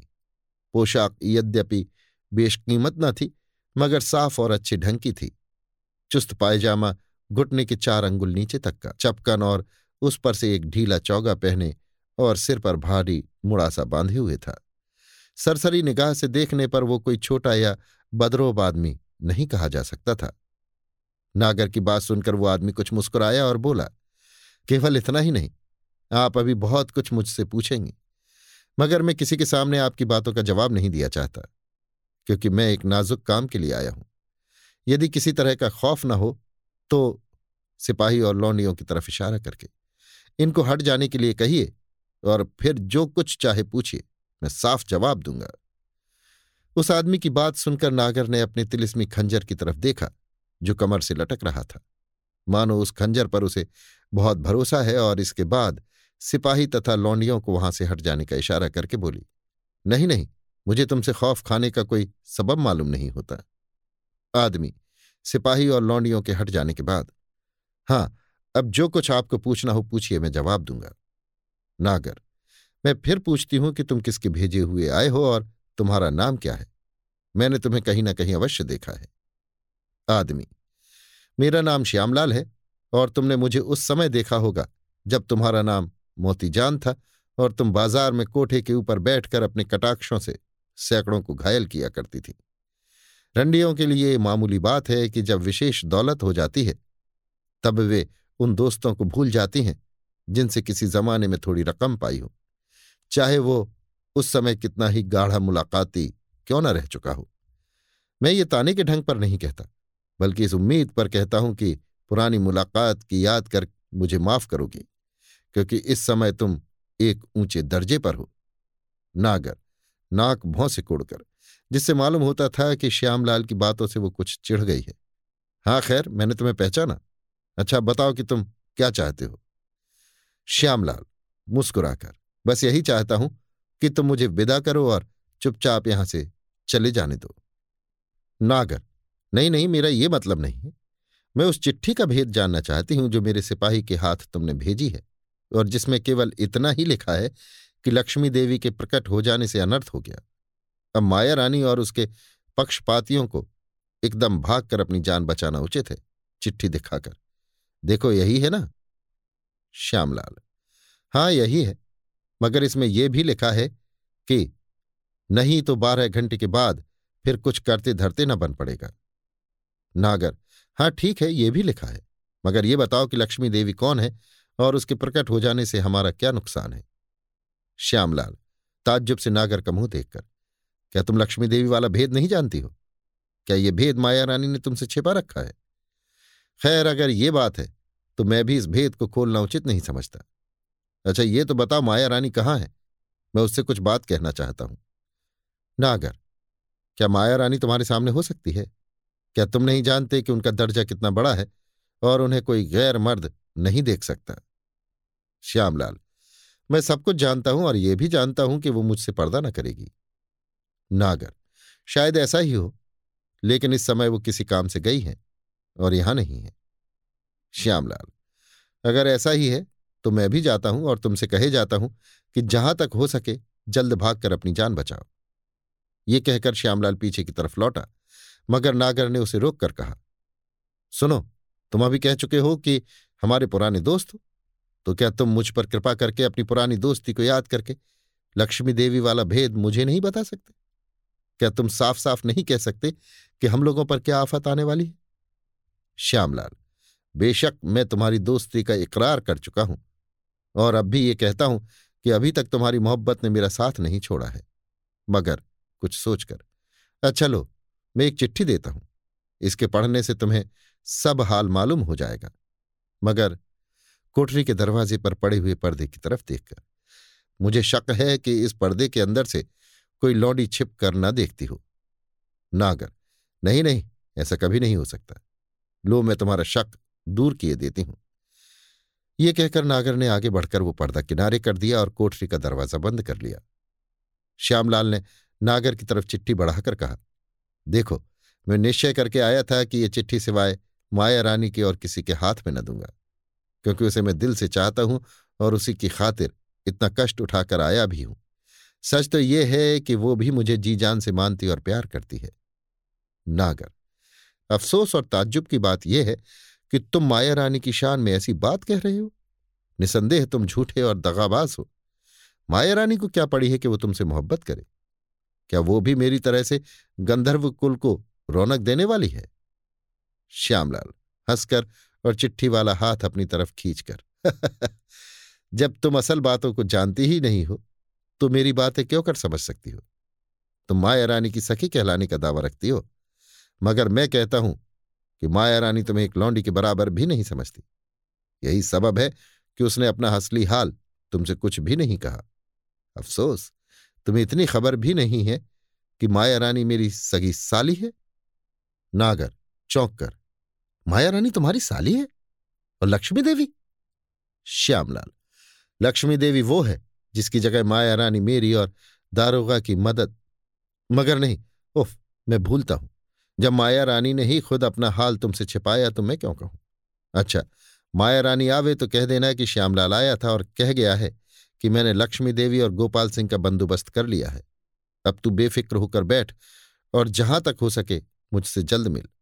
लेकिन अफसोस तो ये है कि इस मकान में रहने वाले आज गिरफ़्तार कर लिए जाएँगे और माया रानी को यहाँ आने का मौका ही न मिलेगा। तब मैं ये सब बातें तुमसे क्यों कह रहा हूँ? अच्छा खैर, जाने दो। जहाँ तक हो जल्द भाग कर तुम अपनी जान बचाओ और जो कुछ दौलत यहाँ से निकाल कर ले जा सको लेती जाओ। लो, अब मैं जाता हूँ। नागर सुनो सुनो, वो चिट्ठी जो तुम मुझे दिखाना चाहते थे, सो तो दिखा दो और इसके बाद मेरी एक बात का जवाब देकर तब जाओ। श्यामलाल, कुछ सोचकर और नागर की तरफ़ चिट्ठी बढ़ाकर, खैर लो, तुम ही पढ़ लो।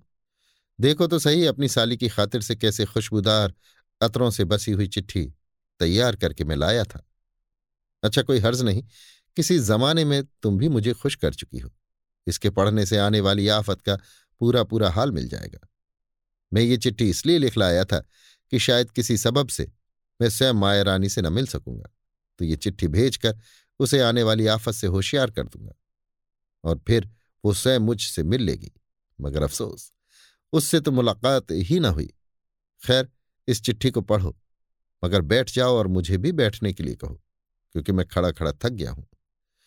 नागर ने अपने हाथ में चिट्ठी लेकर श्यामलाल को बैठने के लिए कहा और खुद भी उसी जगह बैठकर लिफाफा खोला। लिफाफे और चिट्ठी का कागज़ खुशबूदार चीज़ों से ऐसा बसा हुआ था कि लिफाफा हाथ में लेने और खोलने के साथ ही नागर का जी खुश हो गया।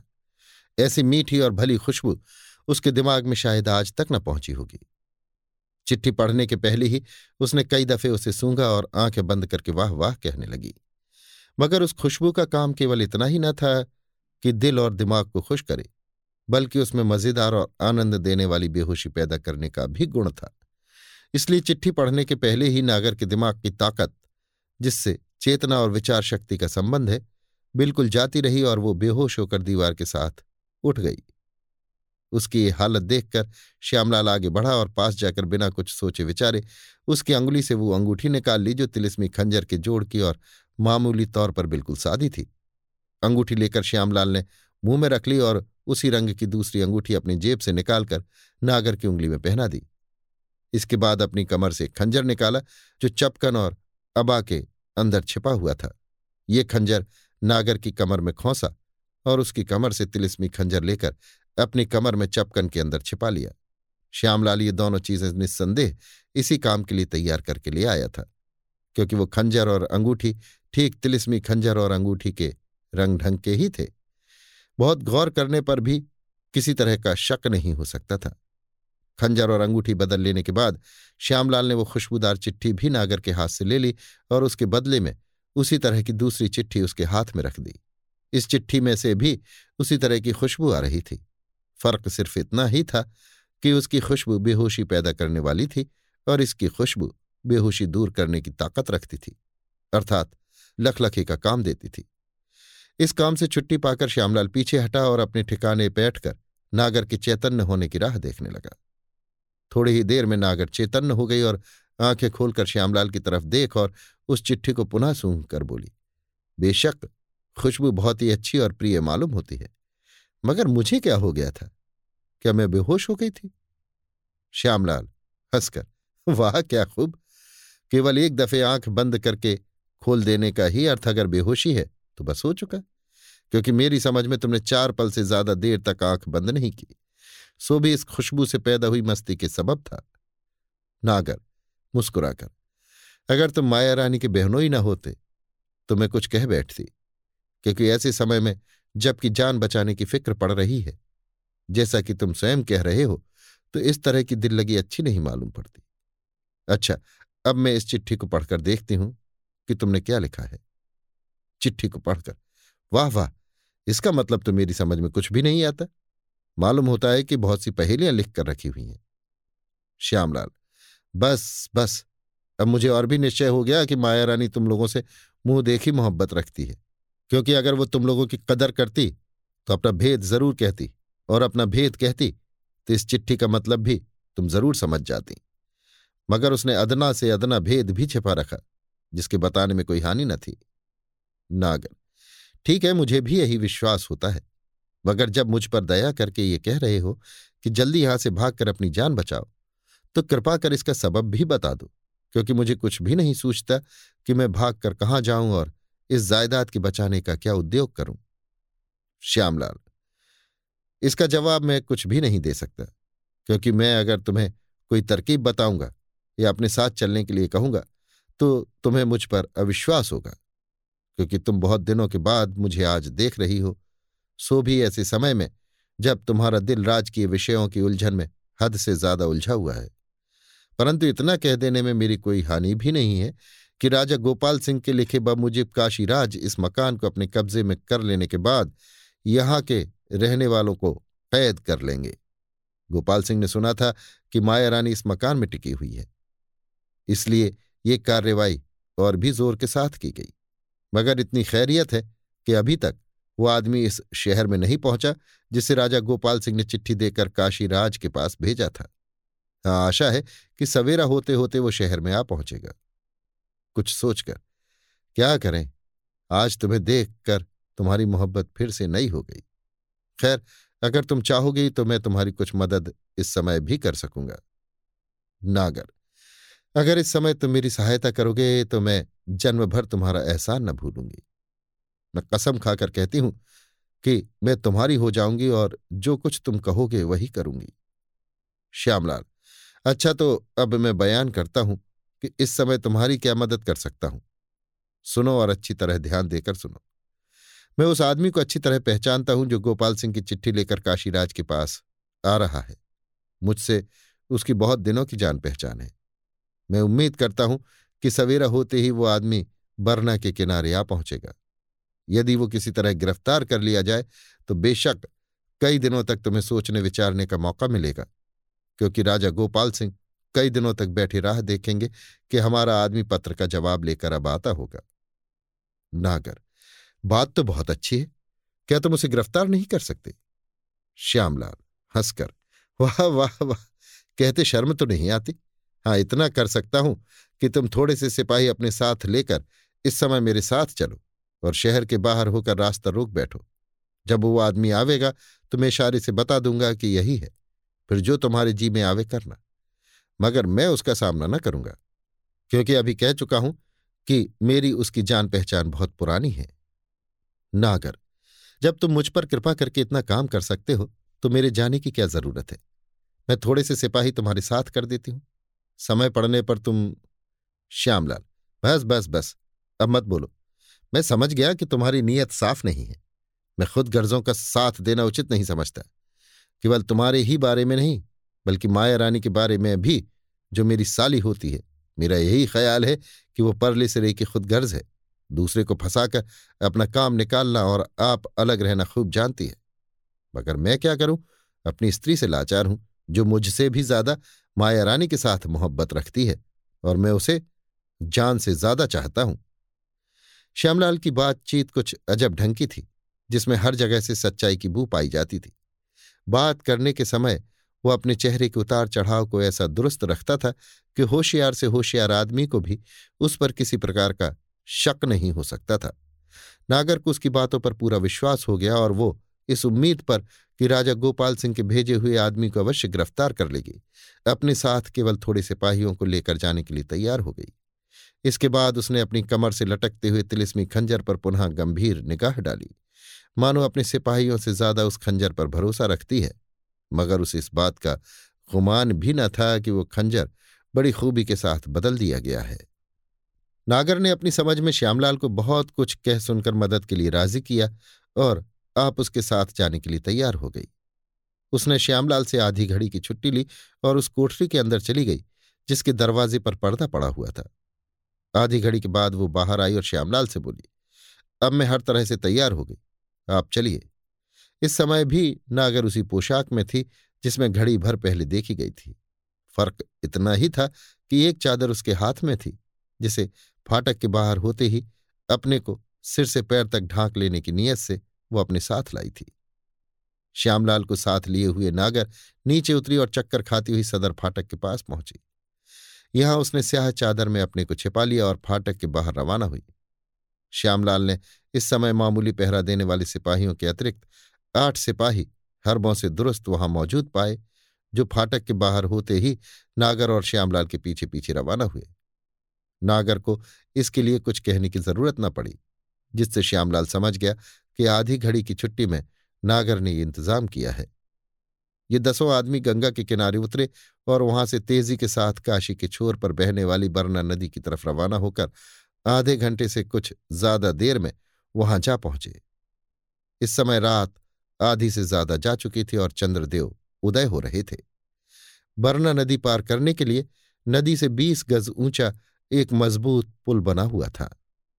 इस पुल के दोनों बगल मुसाफिरों के आराम के लिए बारह दालान बने हुए थे और उसी जगह से पुल के नीचे उतरने के लिए छोटी छोटी सीढ़ियाँ भी बनी हुई थीं। ये दसों आदमी जब उस पर पहुँचे तो नागर ने श्यामलाल से पूछा, कहिए, इसी पार ठहरने का इरादा है या उस पार चलकर? जिसके जवाब में श्यामलाल ने कहा, बिना उस पार गए ठीक न होगा। अब ये लोग पुल के उस पार रवाना हुए। मगर आधी दूर से ज़्यादा न गए होंगे कि सामने से आते हुए दो घोड़ों की आहट मिलने लगी। जिसे सुनते ही श्यामलाल ने कहा, लीजिए, हम लोगों को ज़्यादा ठहरना न पड़ा। निस्संदेह ये वे ही सवार हैं, जिन्हें हम लोग गिरफ़्तार किया चाहते हैं। बस, अब जल्दी करना चाहिए। कहीं ऐसा ना हो कि ये लोग तेज़ी के साथ निकल जाएँ, क्योंकि ये घोड़ों पर सवार हैं और हम लोग पैदल। नागर ने अपनी कमर से खंजर निकाल लिया, जिसे वो तिलिस्मी समझे हुए थी, और इसके बाद अपने आदमियों की तरफ़ देख के बोली, देखो, ये सवार जाने ना पावे। इन्हीं को गिरफ़्तार करने के लिए हम लोग आए हैं। बात की बात में वे दोनों सवार पास आ गए। नागर के सिपाही म्यान से तलवार निकालकर खड़े हो गए और ललकार कर बोले, खबरदार, आगे मत बढ़ना। मगर इतने में ही मालूम हुआ कि पीछे की तरफ़ से भी कई आदमी दौड़े आ रहे हैं। उस समय नागर घबरा गई और उसे निश्चय हो गया कि अब यहाँ से बचकर निकल जाना मुश्किल है, क्योंकि हम लोग दोनों तरफ़ से घिर गए। हाँ तिलिस्मी खंजर की बदौलत अलबत्ते बच सकते हैं। नागर ने तिलिस्मी खंजर का, जो वास्तव में असली न था, कब्जा दबाया, मगर किसी तरह की चमक पैदा न हुई। तब उसने फिर कर श्यामलाल की तरफ़ देखा, मगर उसे कहीं न पाया। अब उसके ताज्जुब की हद न रही, और घबराहट के मारे वो ऐसी बौखला गई कि थोड़ी देर तक तन बदन की भी सुध जाती रही। इस बीच में वे आदमी भी जो पीछे से आ रहे थे, आ पहुँचे और नागर के सिपाहियों पर टूट पड़े। वे लोग भी गिनती में उतने ही थे जितने नागर के सिपाही थे। मगर नागर के सिपाही इतने दिलावर और मज़बूत न थे कि उन आठों के मुकाबले में ठहर सकते। नागर डर के मारे चिल्लाकर एक किनारे हट गई और भागना चाहती थी, मगर मौका न मिला। वे दोनों सवार नागर की आवाज़ सुनकर पहचान गए कि वो औरत है। एक ने घोड़े से उतरकर उसे गोद में उठा लिया और उसके हाथ से खंजर छीनकर उसे दूसरे सवार के आगे बैठा दिया। इसके बाद खुद भी अपने घोड़े पर सवार होकर उसने ऊँची आवाज़ में नामालूम किससे कहा यहाँ केवल एक नागर ही औरत है, या और भी कोई औरत है? इसके जवाब में किसी ने कुछ दूर से पुकार कर कहा, अगर कोई औरत हाथ आ गई तो ले भागो और समझो कि यही नागर है। इस जवाब को नागर ने भी सुना और पहचान गई कि यह श्यामलाल की आवाज़ है। अपने सवाल का जवाब पाते ही वे सवार उत्तर की तरफ़ रवाना हो गए। इस समय चंद्रदेव पूरी तरह से निकलकर अपनी सफ़ेद चांदनी चारों तरफ़ फैला रहे थे।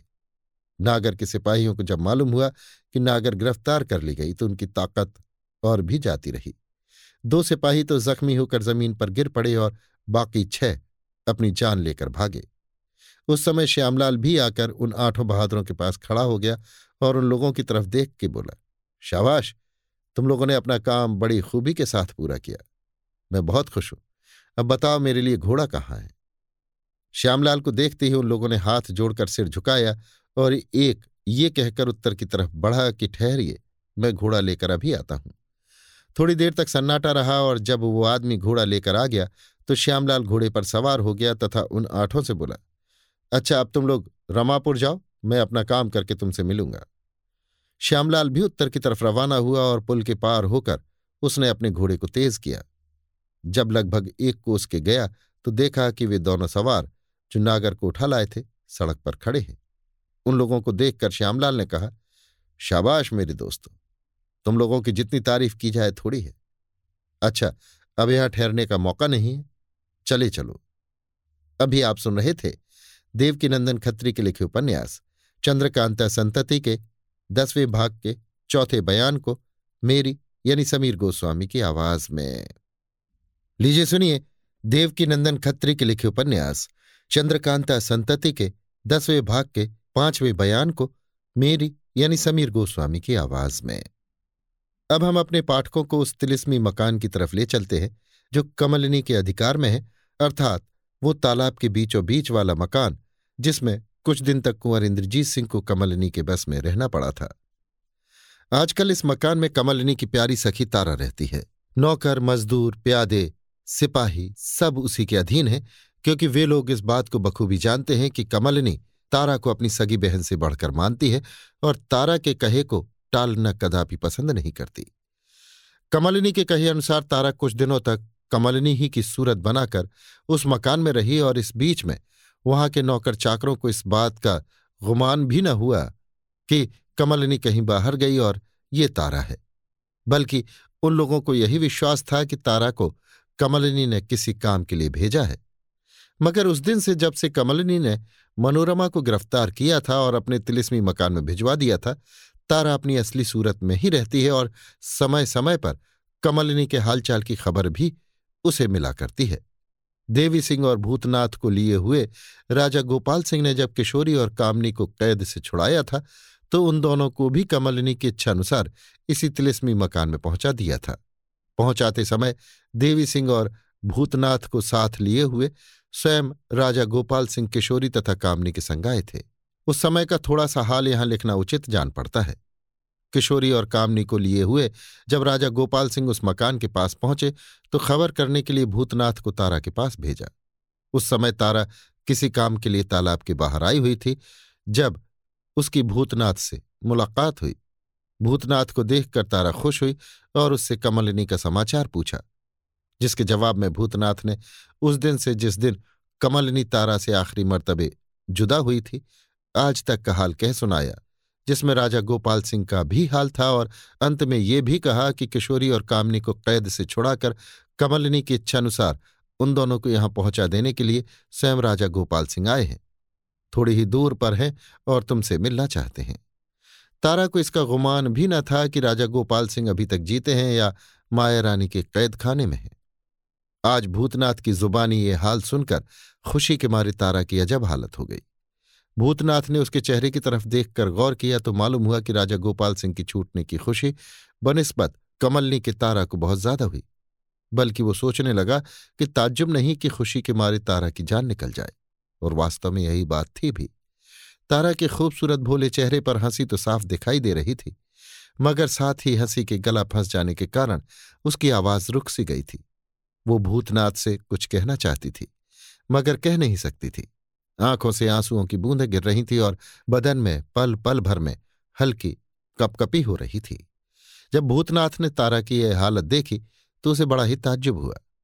मगर ये सोचकर उसने अपने ताज्जुब को दूर किया कि अक्सर ऐसा भी हुआ करता है कि अगर घर के स्वामी पर आई हुई कोई बला टल जाती है तो बनस्बत सगे रिश्तेदारों के, ताबेदारों को विशेष खुशी होती है। मगर इतना सोचने पर भी भूतनाथ की ये इच्छा हुई कि तारा की इस बढ़ी हुई खुशी को किसी तरह कम कर देना चाहिए। नहीं तो ताज्जुब नहीं कि इसे किसी तरह का शारीरिक कष्ट उठाना पड़े। इसी विचार से भूतनाथ ने तारा की तरफ़ देख के कहा, भूतनाथ, राजा गोपाल सिंह छूट गए सही, मगर अभी उनकी ज़िंदगी का भरोसा न करना चाहिए। तारा, चौंक कर, सो क्यों? भूतनाथ ये बात मैं इस विचार से कहता हूँ कि माया रानी कुछ न कुछ बखेड़ा ज़रूर मचावेगी और इसके अतिरिक्त तमाम रियाया को राजा गोपाल सिंह के मरने का विश्वास हो चुका है, जिसे कई वर्ष बीत चुके हैं।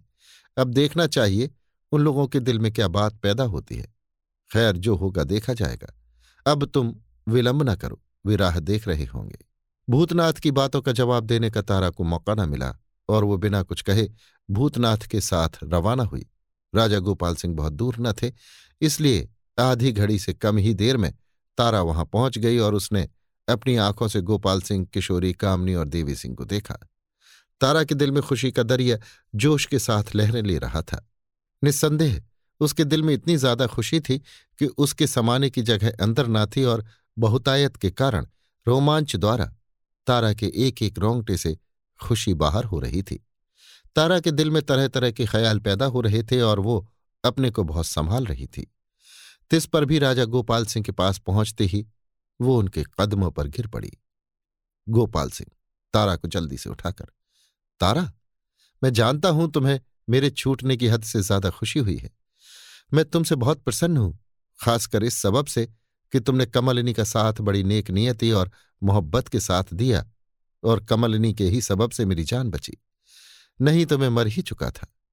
बल्कि यह कहना चाहिए कि मुझे मरे हुए पाँच वर्ष बीत चुके थे, लंबी सांस लेकर। ईश्वर की भी विचित्र माया है। अच्छा अब जो मैं कहता हूँ उसे सुनो, क्योंकि मैं यहाँ ज़्यादा देर तक नहीं ठहर सकता। तारा, ताज्जुब के साथ तो क्या आप अभी यहाँ से चले जाएँगे? मकान में न चलेंगे? गोपाल सिंह, नहीं, मुझे इतना समय नहीं। मैं बहुत जल्द कुंवर इंद्रजीत सिंह, आनंद सिंह और कमलिनी के पास पहुँचना चाहता हूँ। तारा, क्या वे लोग अभी निश्चिंत नहीं हुए? गोपाल सिंह, हुए मगर वैसे नहीं, जैसे होने चाहिए।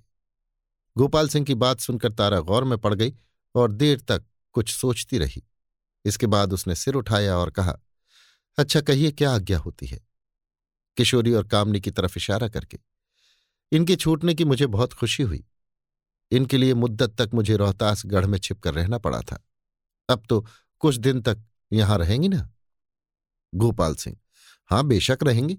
इन्हीं दोनों को पहुँचाने के लिए मैं आया हूँ। इन दोनों को मैं तुम्हारे हवाले करता हूँ, ताकीद के साथ कहता हूँ कि कमलिनी की लौट आने तक इन्हें बड़ी खातिर के साथ रखना। देखो, किसी तरह की तकलीफ़ ना होने पावे। आशा है कि कुंवर इंद्रजीत सिंह, आनंद सिंह और कमलिनी को साथ लिए हुए मैं बहुत जल्द यहाँ आऊँगा। तारा मैं इन दोनों को अपनी जान से ज़्यादा मानूँगी। क्या मजाल की मेरी जान रहते, इन्हें किसी तरह की तकलीफ़ हो? गोपाल सिंह, बस यही चाहिए। हाँ एक बात और भी कहनी है। तारा, वो क्या? गोपाल सिंह, मेरा हाल अभी तुम किसी से न कहना, क्योंकि अभी मैं गुप्त रहकर कई काम करना चाहता हूँ। इसी सबब से मैं तुम्हारे मकान में ना आया। तुम्हें यहाँ बुलाकर जो कुछ कहना था, कहा। तारा, बहुत अच्छा। जैसा आपने कहा है, वैसा ही होगा। गोपाल सिंह अच्छा तो अब हम लोग जाते हैं। किशोरी और कामनी को तारा उस तिलिस्मी मकान में लेवा लाई। भूतनाथ और देवी सिंह पहुँचाने के लिए साथ आए और फिर चले गए। तारा ने किशोरी और कामनी को बड़ी इज़्ज़त और खातिरदारी के साथ रखा। इन बेचारियों को अपनी ज़िंदगी में तरह तरह की तकलीफ़ उठानी पड़ी, इसलिए बहुत दुबली दुखी और कमज़ोर हो रही थीं। तरह तरह की चिंताओं ने उन्हें अधमरा कर डाला था। अब मुद्दत के बाद ये दिन नसीब हुआ कि वे दोनों बेफिक्री के साथ अपनी हालत पर गौर करें और तारा को उसके मोहब्बताने बर्ताव पर धन्यवाद दें। किशोरी पर कामनी का और कामनी पर किशोरी का बड़ा ही स्नेह था। इस समय दोनों एक साथ हैं और ये भी सुन चुकी हैं कि कुंवर इंद्रजीत सिंह और आनंद सिंह माया रानी की कैद से छूट गए और अब कुशलपूर्वक है। इसलिए एक प्रकार की प्रसन्नता ने उनकी ज़िंदगी की मुरझाई हुई लता पर आशारूपी पानी के दो चार छींटे डाल दिए थे और अब उन्हें ईश्वर की कृपा पर बहुत कुछ भरोसा हो चला था।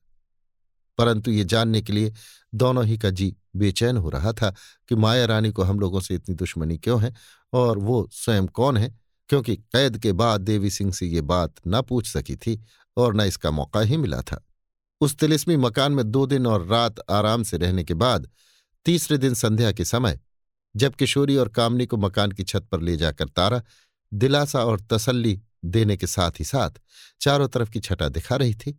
किशोरी को माया रानी का हाल पूछने का मौका मिला और इस बात की भी उम्मीद हुई कि तारा सब बात अवश्य सच सच कह देगी। अस्तु किशोरी ने तारा की तरफ़ देखा और कहा, बहन तारा, निस्संदेह तुमने हमारी बड़ी खातिर और इज़्ज़त की। तुम्हारी बदौलत हम लोग यहाँ बड़े चैन और आराम से हैं, जिसकी अपनी भौड़ी किस्मत से कदापि आशा न थी। और ईश्वर की कृपा से कुछ कुछ ये भी आशा हो गई है कि हम लोगों के दिन अब शीघ्र ही फिरेंगे। इस समय मेरे दिल में बहुत सी बातें ऐसी हैं, जिनका असल भेद मालूम न होने के कारण जी बेचैन हो रहा है। अगर तुम कुछ बताओ तो। तारा, वे कौन सी बातें हैं कहिए? जो कुछ मैं जानती हूँ अवश्य बताऊँगी।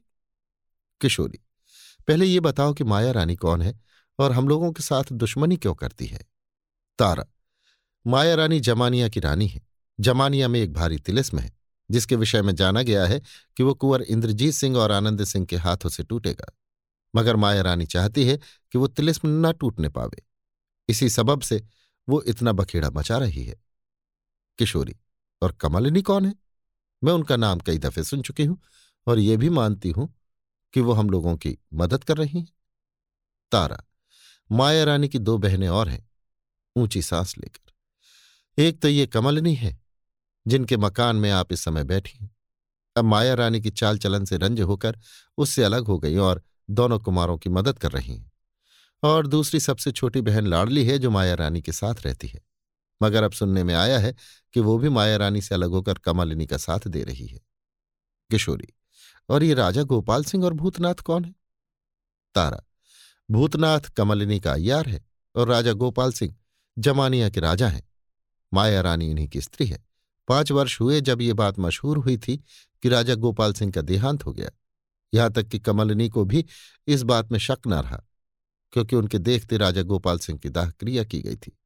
हाँ लोगों को अगर किसी तरह का कुछ शक था तो केवल इतना कि राजा गोपाल सिंह को माया रानी ने जहर दे दिया।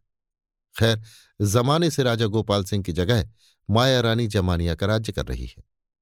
इधर जब माया रानी ने दोनों कुमारों को कैद कर लिया तो कमलनी उन्हें छुड़ाने के लिए जमानिया गई। उस समय कमलनी को किसी तरह मालूम हुआ कि राजा गोपाल सिंह के विषय में माया रानी ने धोखा दिया था और वे मरे नहीं, बल्कि माया रानी ने उन्हें कैद कर रखा है। तब कमलिनी ने बड़े उद्योग से गोपाल सिंह जी को कैद से छुड़ाया। मगर राजा साहब की ये राय हुई कि हमारे छूटने का हाल अभी किसी को मालूम न होना चाहिए। किसी मौके पर हम अपने को ज़ाहिर करेंगे। मैंने ये जो कुछ आपसे कहा बहुत ही मुख्तसर में कहा है। नहीं तो इस बीच में ऐसे ऐसे काम हुए हैं कि सुनने से आश्चर्य होता है। मैंने जब भूतनाथ की जुबानी सब हाल सुना तो आश्चर्य और हँसी से मेरी अजब हालत थी। किशोरी तो तुम खुलासा क्यों नहीं कहती? क्या कहीं जाना है या कोई ज़रूरी काम है? तारा, हंसकर, जाना कहाँ है और काम ही क्या है? अच्छा मैं कहती हूँ, सुनिए। तारा ने भूतनाथ का खुलासा हाल कह सुनाया। वो जिस तरह नागर और माया रानी को धोखा देकर उनसे मिल गया और जिस खूबसूरती से किशोरी और कामनी को नागर की कैद से छुड़ा लाया, उसके कहने के बाद ये भी कहा कि भूतनाथ माया रानी को और भी धोखा देगा। वो माया रानी से वादा कराया है कि राजा गोपाल सिंह को, जो तुम्हारी कैद से छूट गए हैं, बहुत जल्द गिरफ़्तार करके तुम्हारे पास ले आऊँगा। तुम उन्हें अपने हाथ से मारकर निश्चिंत हो जाना। निस्संदेह बड़ी ही दिल लगी होगी जब माया रानी को विश्वास हो जाएगा कि कैद से छूट जाने पर भी राजा गोपाल सिंह जीते न बचे। तारा की जुबानी भूतनाथ का हाल सुनकर किशोरी और कामनी को बड़ा ताज्जुब हुआ और उसके विषय में देर तक तीनों में बातचीत होती रही। अंत में किशोरी ने तारा से पूछा, जब तुम राजा गोपाल सिंह के पास गई थी और उन्होंने मुझे तुम्हारे सुपुर्द किया था, उस समय तुमने मेरी तरफ़ देखकर यह कहा था कि इनके लिए मुझे मुद्दत तक छिपकर रोहतासगढ़ के किले में रहना पड़ा था। तो क्या वास्तव में तुम रोहतासगढ़ के किले में उस समय थी जब मैं वहाँ बदकिस्मती के दिन काट रही थी। अगर तुम वहाँ थी तो लाली और कुंदन का हाल भी तुम्हें ज़रूर मालूम होगा। किशोरी की बातों का तारा कुछ जवाब देना ही चाहती थी कि एक प्रकार की आवाज़ सुनकर चौंक पड़ी और घबराकर उस पुतली की तरफ़ देखने लगी जो वहाँ छत पर एक छोटे से चबूतरे के ऊपर सिर नीचे और पैर ऊपर किए खड़ी थी।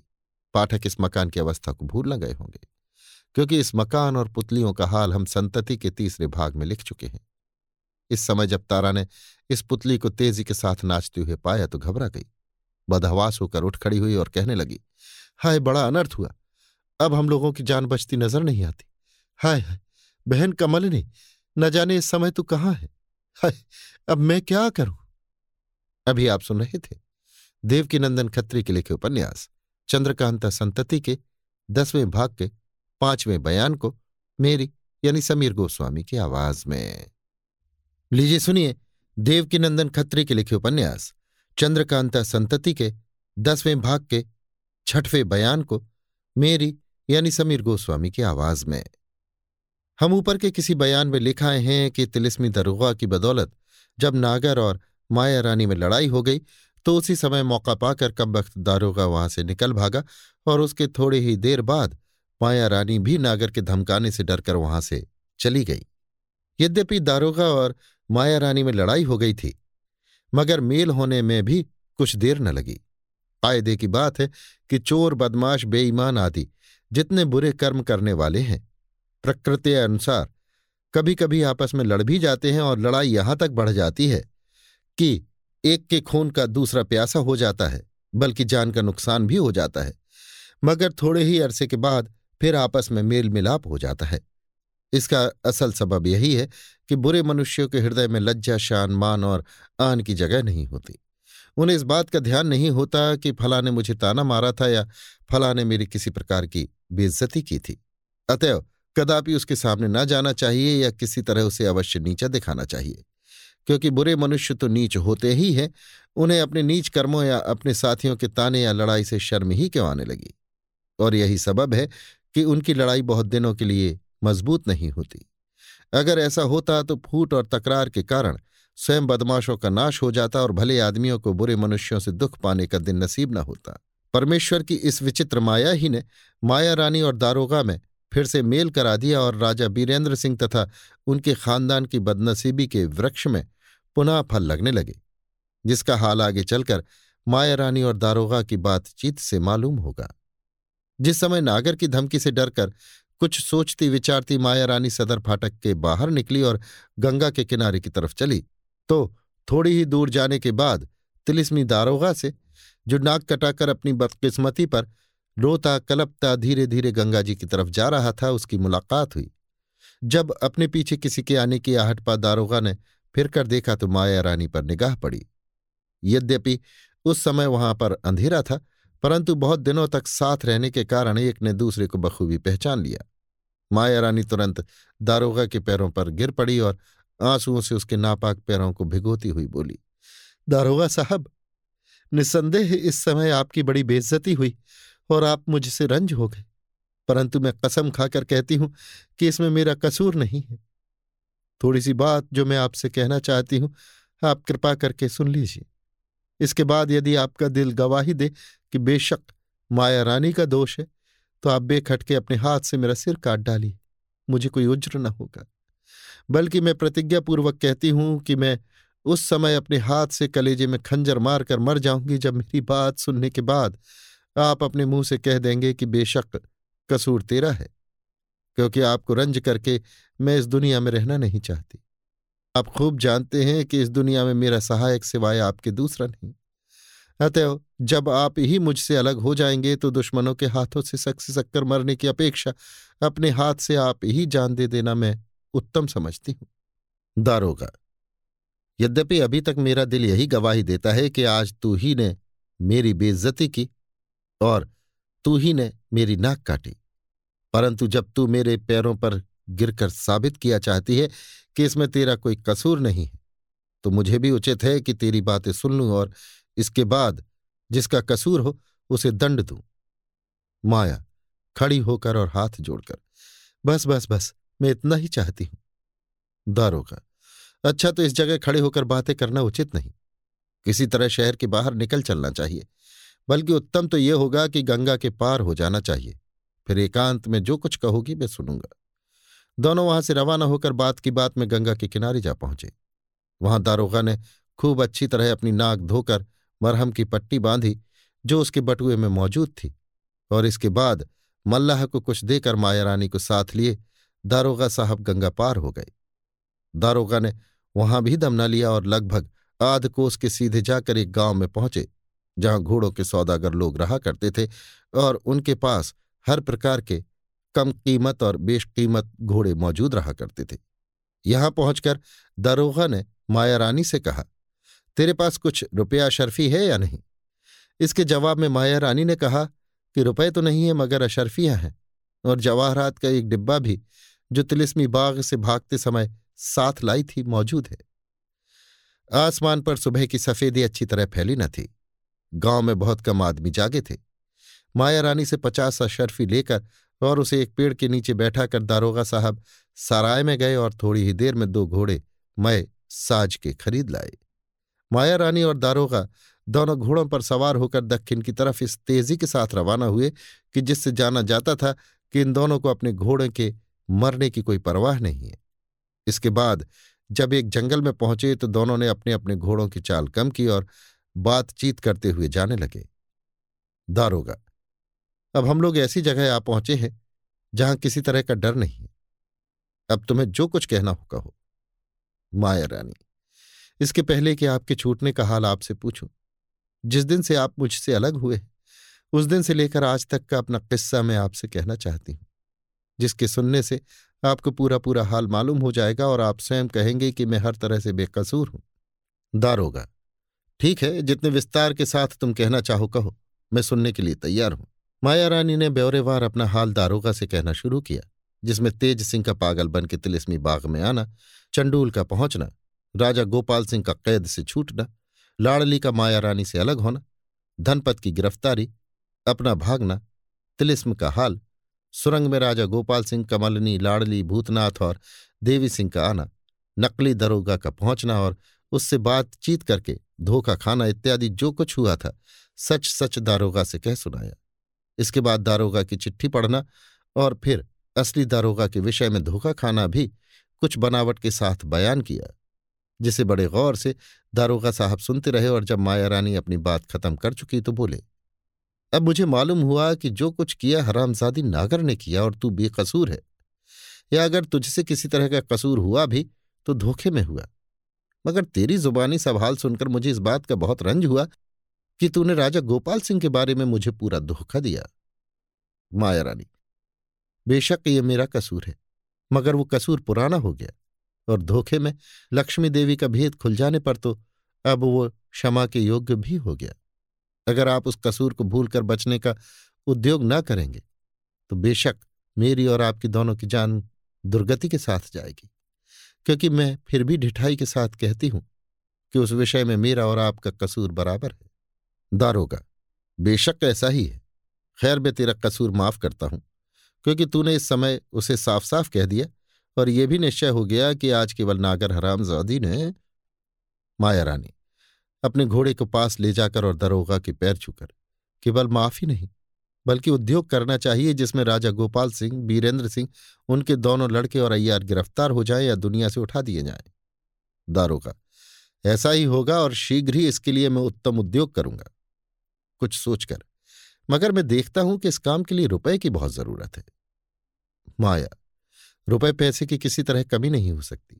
मेरे पास लाखों रुपए के जवाहरात हैं, बल्कि देवगढ़ी का खजाना ऐसा गुप्त है कि सिवा मेरे कोई दूसरा पा ही नहीं सकता, क्योंकि गोपाल सिंह को उसकी कुछ भी खबर नहीं है। दारोगा, ताज्जुब से, देवगढ़ी का खजाना कैसा? मैं भी उस विषय में कुछ नहीं जानता। माया रानी, वाह, आप क्यों नहीं जानते?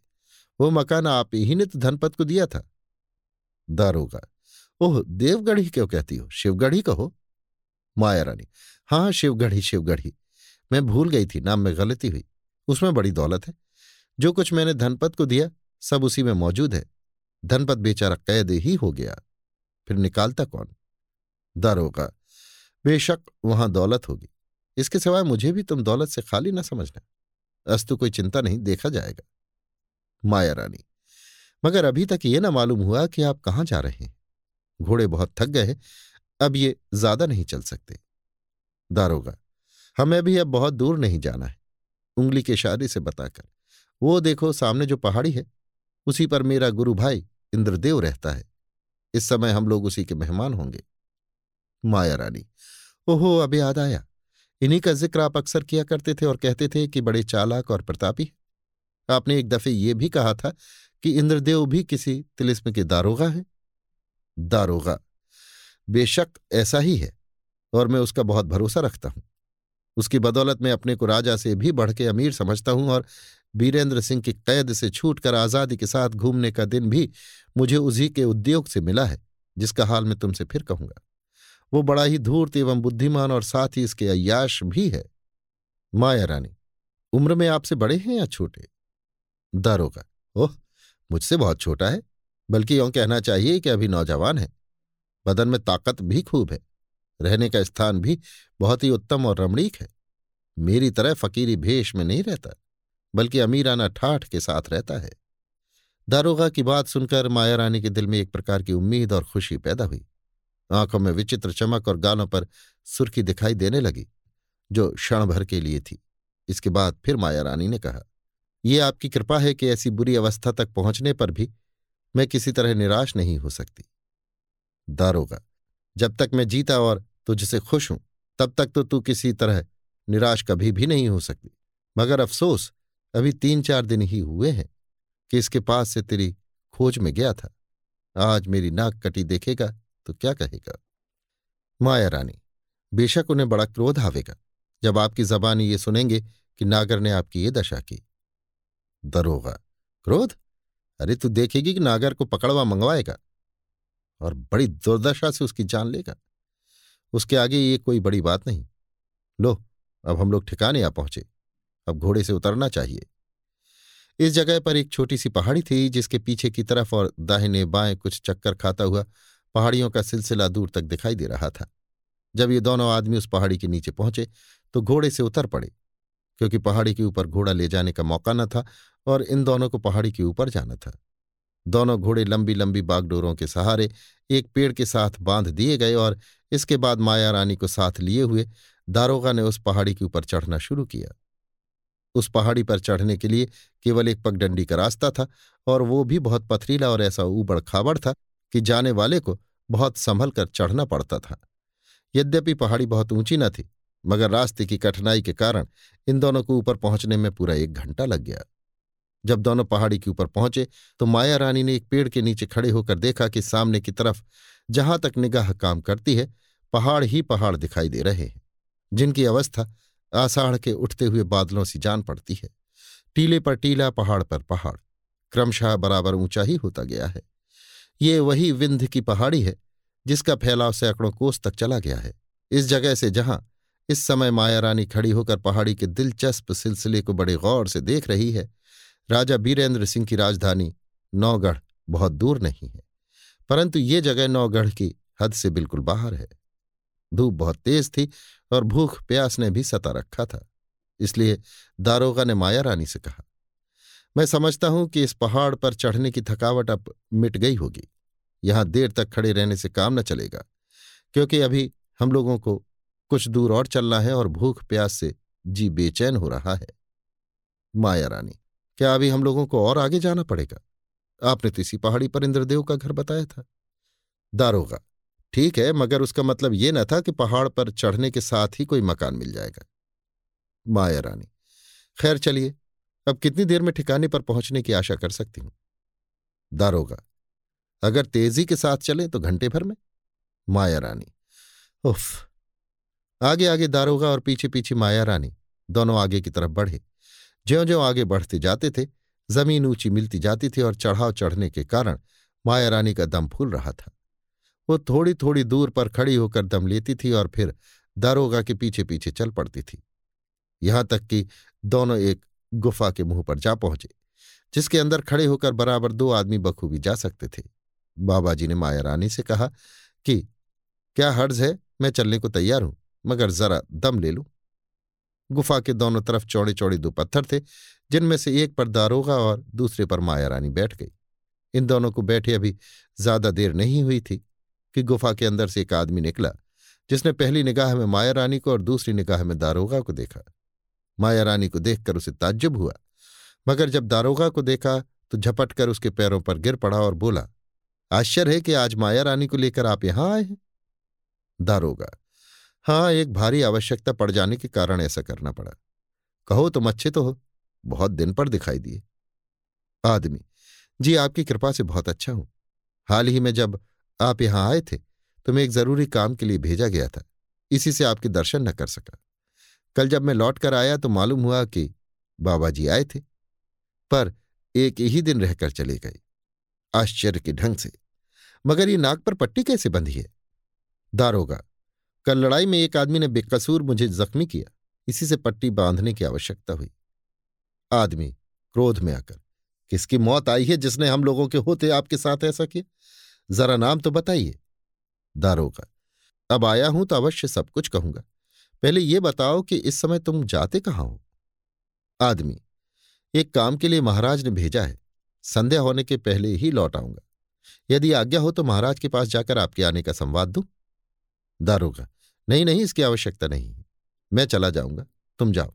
जब लौटो तो रात को बातचीत होगी। आदमी, जो आ गया। दारोगा का पैर छूकर वो आदमी वहाँ से तेज़ी के साथ चला गया और इसके बाद माया रानी ने दारोगा से कहा, अफसोस, यहाँ तक नौबत आ पहुँची कि अब हर एक आदमी बारह पर्दे के अंदर रहने वाली माया रानी को खुल्लम खुल्ला देख सकता है, जैसा कि अभी इस गैर आदमी ने देखा। दारोगा, तुझे इस बात का अफसोस न करना चाहिए। समय ने जब तुझे अपने घर से बाहर कर दिया, रियाया से बदतर बना दिया, हुकूमत छीन कर बेकार कर दिया, बल्कि यूँ कहना चाहिए कि वास्तव में छिपकर जान बचाने लायक कर दिया तो पर्दे और इज़्ज़त का ख्याल कैसा? किस जात बिरादरी के वास्ते? क्या तुझे आशा है कि राजा गोपाल सिंह अब तुझे अपनी बनाकर रखेगा? कभी नहीं। फिर लज्जा का ढकोसला क्यों? हाँ समय ने अगर तेरा नसीब चमकाया और तू हम लोगों की मदद से गोपाल सिंह बीरेंद्र सिंह तथा उसके लड़कों पर फतह पाकर पुनः तिलिस्म की रानी हो गई तो तुझे उस समय आज की निर्लजता की परवाह न रहेगी, क्योंकि रुपयों वालों का ऐब जमाना नहीं देखता। रुपए वाली की खातिर में कमी नहीं होती। रुपए वाले को कोई दोष नहीं लगता और रुपए वालों की पहली अवस्था पर कोई ध्यान नहीं देता। फिर इसके लिए सोचने विचारने से क्या फ़ायदा? तू आज से अपने को मर्द समझ ले और मर्दों की ही तरह जो कुछ मैं सलाह दूँ, वो कर। माया रानी। बात तो आपने ठीक कही। वास्तव में ऐसा ही है। अब आज से मैं ऐसी तुच्छ बातों पर ध्यान न दूँगी। अच्छा जहाँ चलना हो चलिए। मैं बखूबी आराम कर चुकी। हाँ ये तो बताइए कि वो आदमी कौन था और उसने मुझे पहचाना कैसे? दारोगा। वो इंद्रदेव का अय्यार है। मुझसे मिलने के लिए बराबर आया करता था। यही सबब है कि तुझे पहचानता है। और फिर, अय्यारों से ये बात कुछ दूर नहीं है कि तुझसी मशहूर को पहचान लिया। इसके बाद दारोगा उठ खड़ा हुआ और माया रानी को अपने पीछे पीछे आने के लिए कहकर गुफा के अंदर रवाना हुआ। अभी आप सुन रहे थे देवकीनंदन खत्री के लिखे उपन्यास, चंद्रकांता संतति के दसवें भाग के छठवें बयान को मेरी यानी समीर गोस्वामी की आवाज़ में। लीजिए सुनिए देवकीनंदन खत्री के लिखे उपन्यास, चंद्रकांता संतति के दसवें भाग के सातवें बयान को मेरी, यानी समीर गोस्वामी की आवाज़ में। माया रानी इस गुफा को साधारण और मामूली समझे हुए थी, मगर ऐसा न था। थोड़ी दूर जाने के बाद पूरा अंधकार मिला, जिससे वो घबरा गई, मगर दारोगा के ढाढ़स देने से उसका कपड़ा पकड़े हुए धीरे धीरे रवाना हुई। लगभग सौ कदम जाने के बाद दारोगा रुका और बाईं तरफ़ घूमकर चलने लगा। अब माया रानी पहले की बनिस्बत, ज़्यादा डरी और उसने घबरा कर दारोगा से पूछा, क्या हम लोग चांदनी में न पहुँचेंगे? कहीं ऐसा ना हो कि कोई दरिंदा जानवर मिल जाए और हम लोगों को फाड़ खाए। दारोगा ज़ोर से हंसकर, क्या इतने ही में तेरी हिम्मत ने जवाब दे दिया? तिलिस्म की रानी होकर इतना छोटा दिल, आश्चर्य! माया रानी, अपने डरे हुए दिल को संभाल कर नहीं नहीं, मैं डरी और घबराई नहीं हूँ। हाँ भूख, प्यास और थकावट के कारण बेहाल हो रही हूँ। इसी से मैंने पूछा कि ये गुफा जिसे सुरंग कहना चाहिए, किसी तरह समाप्त भी होगी या नहीं? दारोगा घबरा मत। अब हम लोग बहुत जल्द इस अंधेरे से निकलकर ऐसे दिलचस्प मैदान में पहुँचेंगे, जिसे देखकर तू बहुत ही खुश होगी। माया रानी, इंद्रदेव के मकान में जाने के लिए यही एक राह है, या और भी कोई? दारोगा बस, इस रास्ते के सिवाय और रास्ता नहीं है। माया रानी अगर ऐसा है तो मालूम होता है कि आपके इंद्रदेव बहुत से दुश्मन रखते हैं, जिनके डर से उन्हें इस तरह छिपकर रहना पड़ता है। दारोगा, हंसकर, नहीं नहीं, ऐसा नहीं है। इंद्रदेव इस योग्य है कि अपने दुश्मनों को बात की बात में बर्बाद कर दें। वो इस स्थान में जानकर नहीं रहता, बल्कि मजबूर होकर उसे यहाँ रहना पड़ता है, क्योंकि जिस तिलिस्म का वो दारोगा है, वो तिलिस्म भी इसी स्थान में है। माया रानी, ठीक है तो क्या इस तिलिस्म का कोई राजा नहीं है? दारोगा। नहीं, जिस समय ये तिलिस्म तैयार हुआ था, उसी समय इसके मालिक ने इस बात का प्रबंध किया था कि उसके खानदान में जो कोई हो, वो तिलिस्म का राजा नहीं बने, बल्कि दारोगा की तरह रहे। उसी के खानदान में ये इंद्रदेव है। इसे तिलिस्म की हिफाजत करने के सिवा और किसी तरह का अधिकार तिलिस्म पर नहीं, मगर दौलत की से किसी तरह की कमी नहीं है। माया रानी अगर पुराने प्रबंध को तोड़कर वो तिलिस्मी चीज़ों पर अपना दखल जमावे तो उसे कौन रोक सकता है? दारोगा, रोकने वाला तो कोई नहीं, मगर वो तिलिस्म का भेद कुछ भी नहीं जानता। ना मालूम ये तिलिस्म इतना गुप्त किस लिए रखा गया है? माया रानी, मैं तो अपने तिलिस्म से बहुत फ़ायदा उठाती थी। दारोगा, बेशक ऐसा ही है, मगर उस तिलिस्म में भी जो खास खास अलभ्य वस्तुएँ हैं, उनका मालिक तिलिस्म तोड़ने वाले के सिवाय और कोई नहीं हो सकता। अच्छा अब ठहर जा। हम लोग ठिकाने पहुँच गए हैं। यहाँ एक दरवाज़ा है जिसे खोलकर आगे चलना होगा। दारोगा की बात सुनकर माया रानी रुक गई, मगर अंधेरे में उसे ये न मालूम हुआ कि बाबा जी क्या कर रहे हैं। दस बारह पल से ज़्यादा देर न लगी होगी कि एक आवाज़ ठीक उसी प्रकार की आई, जैसी लोहे का हल्का दरवाज़ा खुलने के समय आती है। बाबा जी ने माया रानी का हाथ पकड़ के उसे दो तीन कदम आगे कर दिया तथा स्वयं पीछे रह गए और फिर उस दरवाजे के बंद होने की आवाज़ आई। इसके बाद बाबा जी ने मोमबत्ती जलाई, जिसका सामान दरवाजे के पास ही किसी ठिकाने पर था। बहुत देर तक अंधेरे में रहने के कारण माया रानी बहुत घबरा गई थी। अब रोशनी हो जाने से वो चैतन्य हो गई और आँखें फाड़कर चारों तरफ़ देखने लगी। केवल उधर की तरफ़ जिधर से वो आई थी, लोहे का एक तख्ता दिखलाई दिया, जिसमें दरवाजे का कोई आकार न था। इसके अतिरिक्त सब तरफ़ पत्थर ही दिखाई पड़ता था और साफ़ मालूम होता था कि मानवीय उद्योग से पहाड़ काटकर ये रास्ता या सुरंग तैयार की गई है। मगर ये सुरंग इसी जगह पर नहीं समाप्त हुई थी, बल्कि बाईं तरफ़ तीन चार सीढ़ियाँ नीचे उतर के और भी कुछ दूर तक गई हुई थी। माया रानी ने आश्चर्य से चारों तरफ़ देखने के बाद बाबा जी से कहा ये लोहे की दीवार जो सामने दिखाई पड़ती है, निस्संदेह दरवाज़ा है। परंतु इसमें दरवाजे का कोई आकार मालूम नहीं पड़ता। आपने इसे किस तरकीब से खोला या बंद किया था? इसके जवाब में दारोगा ने कहा, इस दरवाजे को खोलने और बंद करने की तरकीब नियमानुसार इंद्रदेव की आज्ञा बिना मैं नहीं बता सकता, और ये मोमबत्ती भी मैंने इसलिए जलाई है कि सीढ़ियों की तरफ़ इशारा करके। इन सीढ़ियों को तू अच्छी तरह देख ले, जिसमें उतरने के समय ठोकर न लगे। इतना कहते ही दारोगा ने मोमबत्ती बुझाकर उसी ठिकाने रख दिया और माया रानी का हाथ पकड़ के सीढ़ियों के नीचे उतरा। माया रानी को अपनी बातों का जवाब न पाने से रंज हुआ, मगर वो कर ही कह सकती थी, क्योंकि इस समय वो हर तरह से दारोगा के अधीन थी। सीढ़ियाँ उतरने के साथ ही सामने की तरफ़ थोड़ी दूर पर उजाला दिखाई दिया और मालूम हुआ कि उस ठिकाने सुरंग समाप्त हुई। आश्चर्य, डर, चिंता और आशा के साथ माया रानी ने ये रास्ता भी तय किया और सुरंग के आखिरी दरवाजे के बाहर कदम रखने के साथ ही एक रमणीक स्थान की छटा देखने लगी। इस समय माया रानी की आँखों के सामने पहाड़ी गुलबूटों से हरा भरा एक चौखूटा मैदान था, जिसकी लंबाई चार सौ गज और चौड़ाई साढ़े तीन सौ गज से ज़्यादा न होगी। ये मैदान चारों तरफ़ से ढलवा और सरसब्ज पहाड़ी से घिरा हुआ था, जिस पर के पेड़ों और सुंदर सुंदर लताओं के बीच से निकलकर नीरोग हवा के नर्म नर्म झपेटे आ रहे थे। सामने की तरफ़ पहाड़ी की आधी ऊंचाई से झरना गिर रहा था, जिसका बिल्लौर की तरह साफ़ जल नीचे आकर बारीक और पेचीली नालियों का सा आनंद दिखलाता हुआ रमने के खुशनुमा कोमल और सुंदर फूल पत्तों वाले पौधों को तरी पहुँचा रहा था।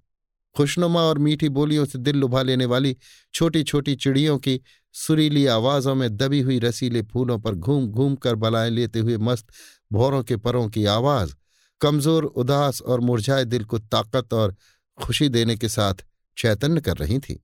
इस स्थान के आधे हिस्से पर, इस समय अपना दखल जमाए हुए सूर्य भगवान की कृपा ने धूप छाह की हुबाबी चादर इस ढंग से बिछा रखी थी कि तरह तरह की चिंताओं और खुटकों से विकल माया रानी कोलाचार होकर मस्ती और मदहोशी के कारण थोड़ी देर के लिए अपने को भुला देना पड़ा और जब वो कुछ होश में आई तो सोचने लगी कि ऐसे अनूठे स्थान का अपूर्व आनंद लेने वाला भी कोई यहाँ है या नहीं।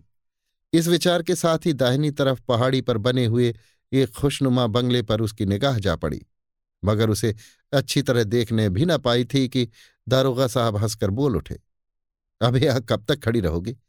चलो आगे बढ़ो। जिस जगह माया रानी खड़ी थी उसकी ऊंचाई ज़मीन से लगभग बीस पच्चीस गज के होगी। नीचे उतरने के लिए छोटी छोटी सीढ़ियाँ बनी हुई थीं, जिन पर पहले दारोगा ने अपना मनहूस कदम रखा और उसके पीछे पीछे माया रानी रवाना हुई। ये दोनों उस खुशनुमा ज़मीन की कुदरती क्यारियों पर घूमते हुए उस पहाड़ी के नीचे पहुँचे, जिस पर वो खूबसूरत बंगला बना हुआ था और उसी समय दो आदमियों को पहाड़ी से नीचे उतरते हुए देखा। बात की बात में ये दोनों आदमी दारोगा के पास आ पहुँचे और दंड प्रणाम के बाद बोले, इंद्रदेव ने आपको दूर ही से देखकर पहचान लिया, मगर माया रानी को न पहचान सके जिस समय आपके साथ हैं। ये जानकर माया रानी को आश्चर्य हुआ कि यहाँ का हर एक आदमी उसे अच्छी तरह जानता और पहचानता है, मगर इस विषय में कुछ पूछने का मौका न समझकर वो चुप हो रही। बाबा जी ने दोनों अयारों से पूछा, कहो, कुशल तो है? इंद्रदेव अच्छे हैं? एक, जी हाँ, बहुत अच्छे हैं। मगर ये तो कहिए, आपने नाक पर ये पट्टी क्यों बांधी हुई है? दारोगा इसका हाल इंद्रदेव के सामने कहूँगा। उसी समय तुम भी सुन लेना। चलो जल्द चले। भूख, प्यास और थकावट से जी बेचैन हो रहा है। ये चारों आदमी पहाड़ी के ऊपर चढ़ने लगे। यद्यपि इन सभी को बहुत ऊँचे नहीं चढ़ना था, परंतु माया रानी बहुत थकी और सुस्त हो रही थी। इसलिए बड़ी कठिनाई के साथ चढ़ी और ऊपर पहुँचने तक मामूली से बहुत ज़्यादा देर लगी। ऊपर पहुंचकर माया रानी ने देखा कि वो बंगला छोटा और साधारण नहीं है, बल्कि बहुत बड़ा और अच्छे ढंग का बना हुआ है। मगर यहाँ पर इस मकान की बनावट तथा उसके सुंदर सुंदर कमरों की सजावट का हाल न लिखकर मतलब की बातें लिखना उचित जान पड़ता है। उस समय इंद्रदेव आगवानी के लिए स्वयं बाहर निकल आया, जब ये दोनों आदमी उस कमरे के पास पहुँचे जिसमें वो रहता था। वो इन दोनों से बड़े तपाक से मिला और खातिर के साथ अंदर ले जाकर बैठाया। इंद्रदेव दारोगा से, आपके और माया रानी के कष्ट करने का सबब पूछने के पहले मैं जानना चाहता हूँ कि आपने नाक पर पट्टी क्यों बाँध रखी है? दारोगा, तुमसे विदा होकर मैंने जो कुछ तकलीफें उठाई हैं, ये उसी का नमूना है। जब मैं जरा दम लेने के बाद अपना किस्सा तुमसे कहूँगा, तब सब हाल मालूम हो जाएगा। इस समय भूख, प्यास और थकावट से जी बेचैन हो रहा है। दारोगा का जवाब सुनकर इंद्रदेव चुप हो रहा और फिर कुछ बातचीत न हुई। दारोगा और माया रानी के खाने पीने का उत्तम प्रबंध कर दिया गया और उन दोनों ने कई घंटे तक आराम करके अपनी थकावट दूर की। जब संध्या होने में थोड़ी देर बाकी थी, तब इंद्रदेव स्वयं उस कमरे में आया, जिसमें दारोगा का डेरा पड़ा हुआ था। वो कमरा इंद्रदेव के कमरे के बगल ही में था और उसमें जाने के लिए केवल एक मामूली दरवाज़ा था। उस समय माया रानी दारोगा के पास बैठी अपना दुखड़ा रो रही थी। इंद्रदेव के आते ही वो चुप हो गई और बाबा जी ने खातिर के साथ इंद्रदेव को अपनी बगल में बैठाया। इंद्रदेव, मैं समझता हूँ कि इस समय आप अपना हाल बखूबी कह सकेंगे, जिसके सुनने के लिए मेरा जी बेचैन हो रहा है। दारोगा, वो कहने के लिए इस समय मैं स्वयं ही तुम्हारे पास आने वाला था। अच्छा हुआ कि तुम आ गए। दारोगा ने अपना और माया रानी का हाल जो कुछ हम ऊपर लिखाए हैं, इंद्रदेव से पूरा पूरा बयान किया।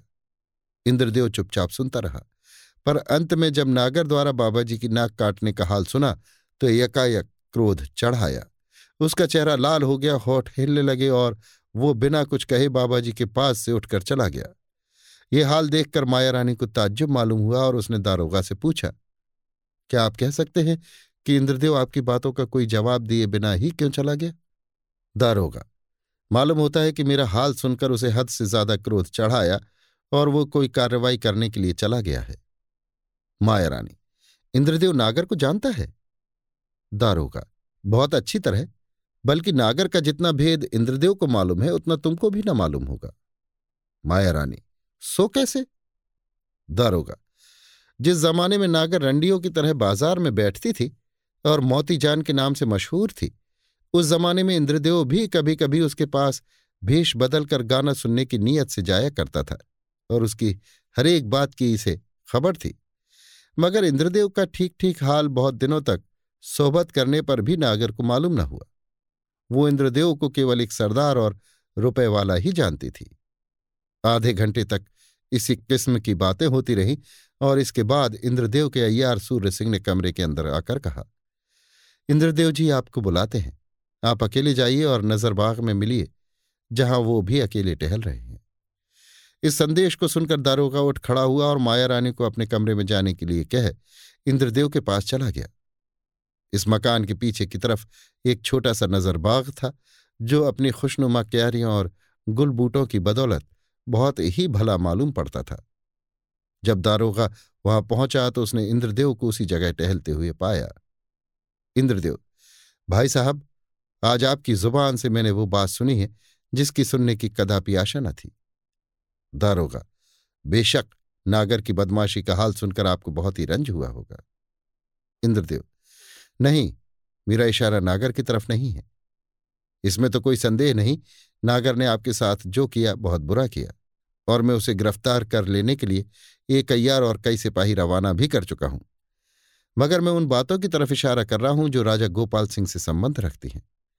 मुझे इस बात का गुमान भी न था कि राजा गोपाल सिंह अभी तक जीते हैं। मुझे स्वप्न में भी इस बात का ध्यान नहीं आ सकता था कि माया रानी वास्तव में गोपाल सिंह की स्त्री नहीं है और आपकी कृपा से लक्ष्मी देवी की गद्दी पर जा बैठी है। उफ, उफ, दुनिया भी अजब चीज़ है और उसमें बिहार करने वाले दुनियादार भी कैसे कैसे मंसूबे काटते हैं।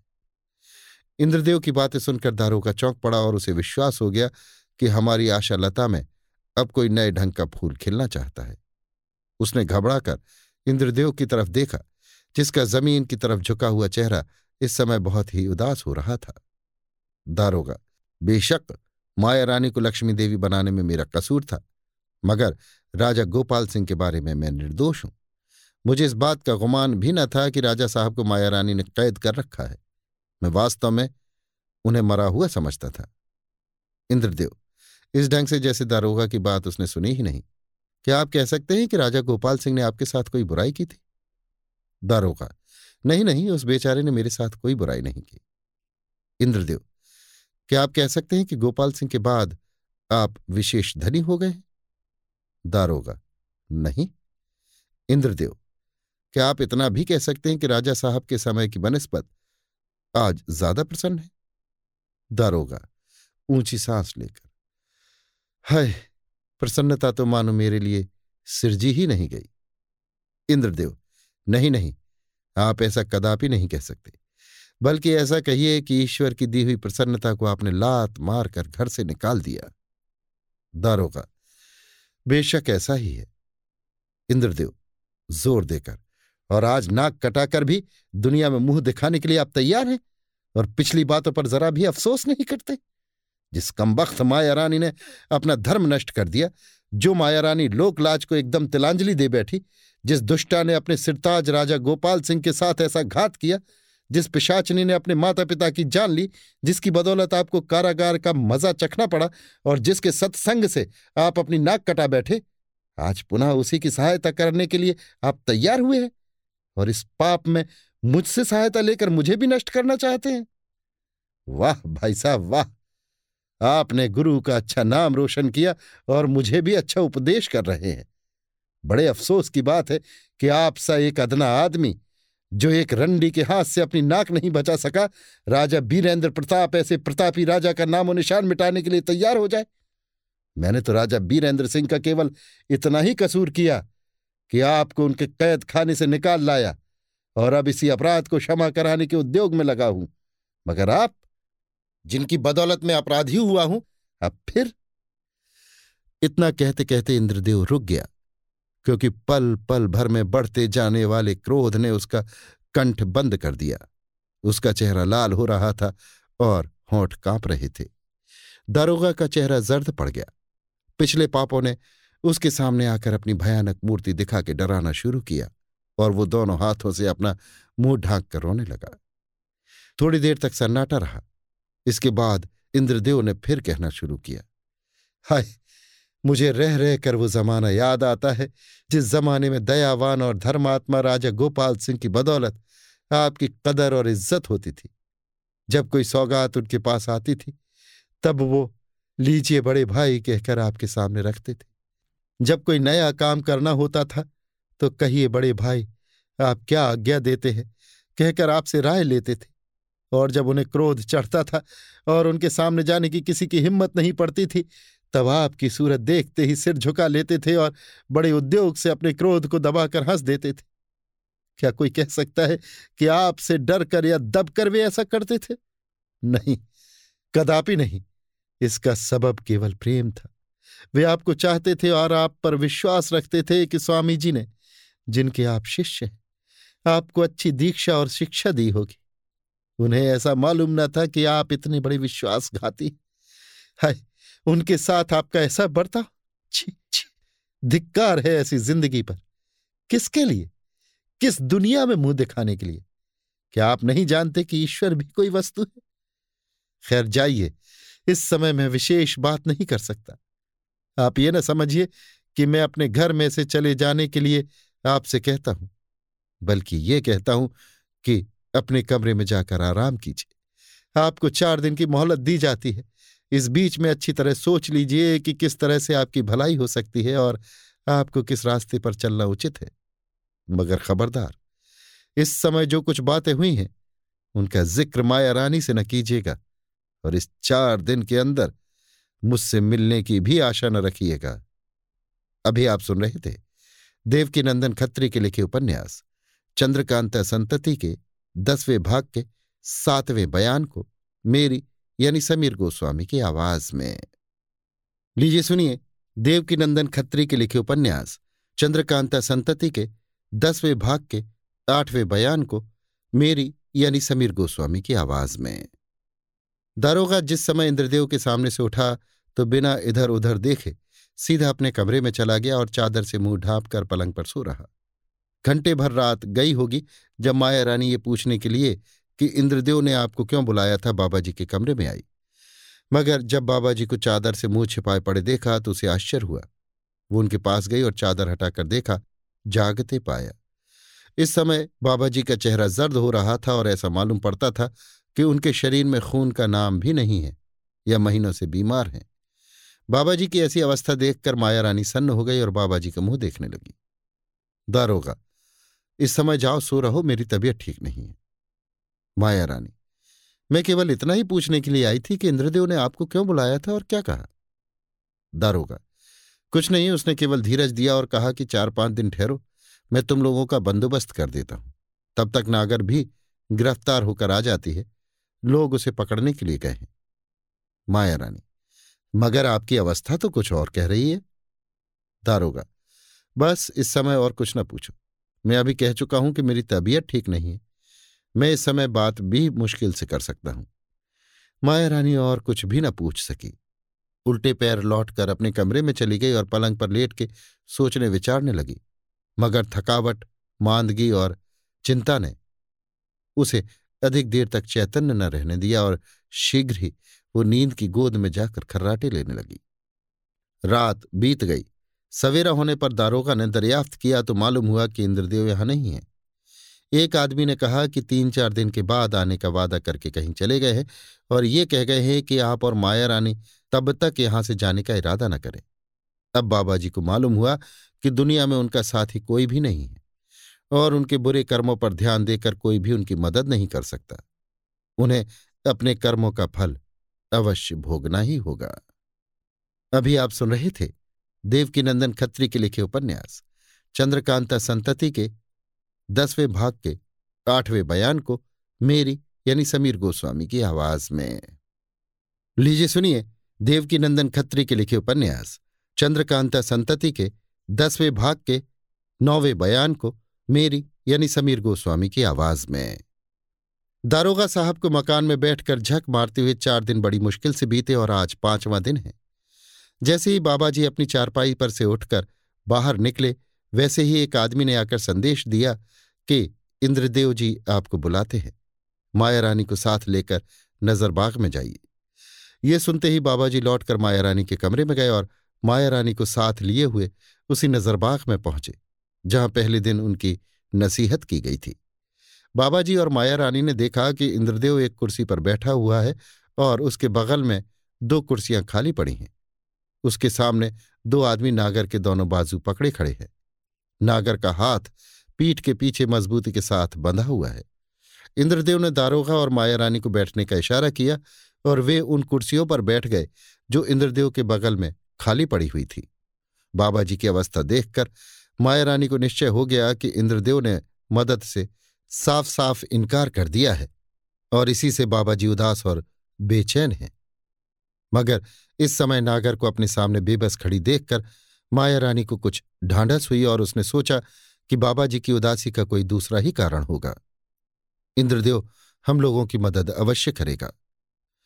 पाठक महाशय समझ ही गए होंगे कि नागर को गिरफ़्तार कराने वाला इंद्रदेव ही है जिसका हाल ऊपर एक बयान में लिख चुके हैं और जिस श्यामलाल ने नागर को गिरफ़्तार किया था, वो इंद्रदेव का कोई अय्यार होगा या स्वयं इंद्रदेव ही होगा।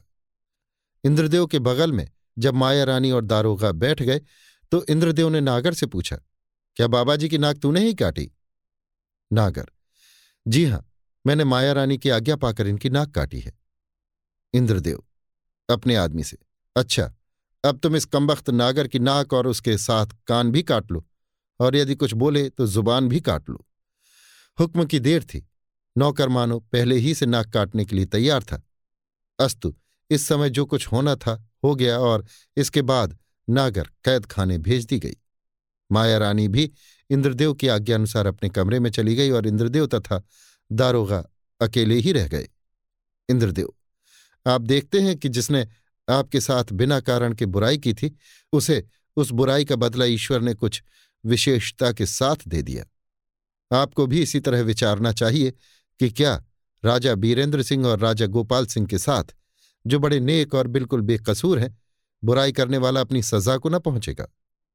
दारोगा, निस्संदेह आपका कहना ठीक है, परंतु, दारोगा परंतु से आगे कहने भी न पाया था कि इंद्रदेव फिर जोश में आ गया और कड़ी निगाह से बाबा जी की तरफ़ देख के बोला, मैं इतना बग गया, मगर अभी तक परंतु का डेरा आपके दिल से न निकला। वीरेंद्र सिंह के अयारों से उलझने की इच्छा आपकी अभी तक बनी ही है। खैर, जो आपके जी में आवे कीजिए, मगर मुझसे इस बारे में किसी तरह की आशा न रखिए। आप चाहे मुझे कोई भारी वस्तु समझे बैठे हों, परंतु मैं अपने को उन लोगों के मुकाबले में एक भुनगे के बराबर भी नहीं समझता।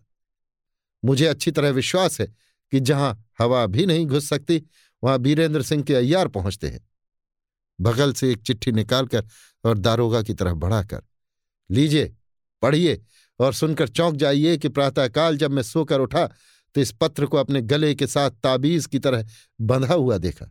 उफ, जिसके ऐसे ऐसे अय्यार ताबेदार है, उसके साथ उलझने की नीयत रखने वाला पागल या यमराज का मेहमान नहीं तो और क्या समझा जाएगा? बाबा जी ने डरते डरते वो पत्र इंद्रदेव के हाथ से ले लिया और पढ़ा। ये लिखा हुआ था। इंद्रदेव, तुम ये मत समझो कि ऐसे गुप्त स्थान में रहकर हम लोगों की नज़रों से भी छिपे हुए हो। नहीं नहीं, ऐसा नहीं। हम लोग तुम्हें अच्छी तरह जानते हैं और हमें यह भी मालूम है कि तुम अच्छे अय्यार, बुद्धिमान और वीर पुरुष हो। परंतु बुराई करना तो दूर रहा। हम लोग बिना कारण या बिना बुलाए किसी के सामने भी कभी नहीं जाते।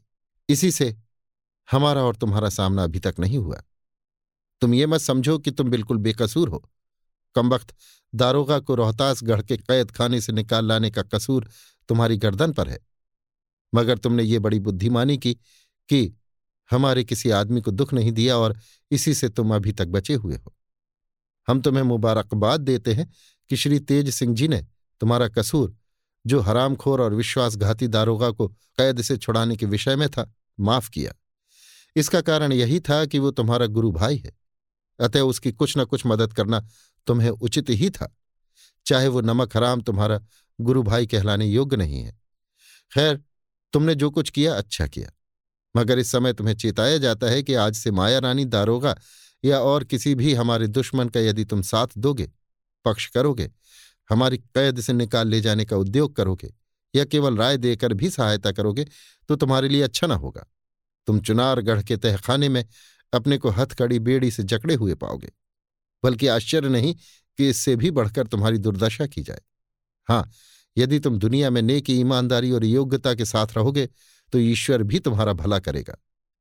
हम लोग ईमानदार, नेक और योग्य पुरुष का साथ देने के लिए हरदम कमर कसे तैयार रहते हैं। इसके सिवाय एक बात और कहनी है, सो भी सुन लो। दो अदद तिलिस्मी खंजर, जो हम लोगों की मिल्कियत हैं माया रानी और नागर के कब्जे में चले गए हैं। इस समय दारोगा को साथ लेकर माया रानी तुम्हारे यहाँ मदद मांगने के लिए आई है। सुखैर उससे तो कुछ मत कहो। उसके पास जो हमारे खंजर हैं, हम ले लेंगे। कोई चिंता नहीं।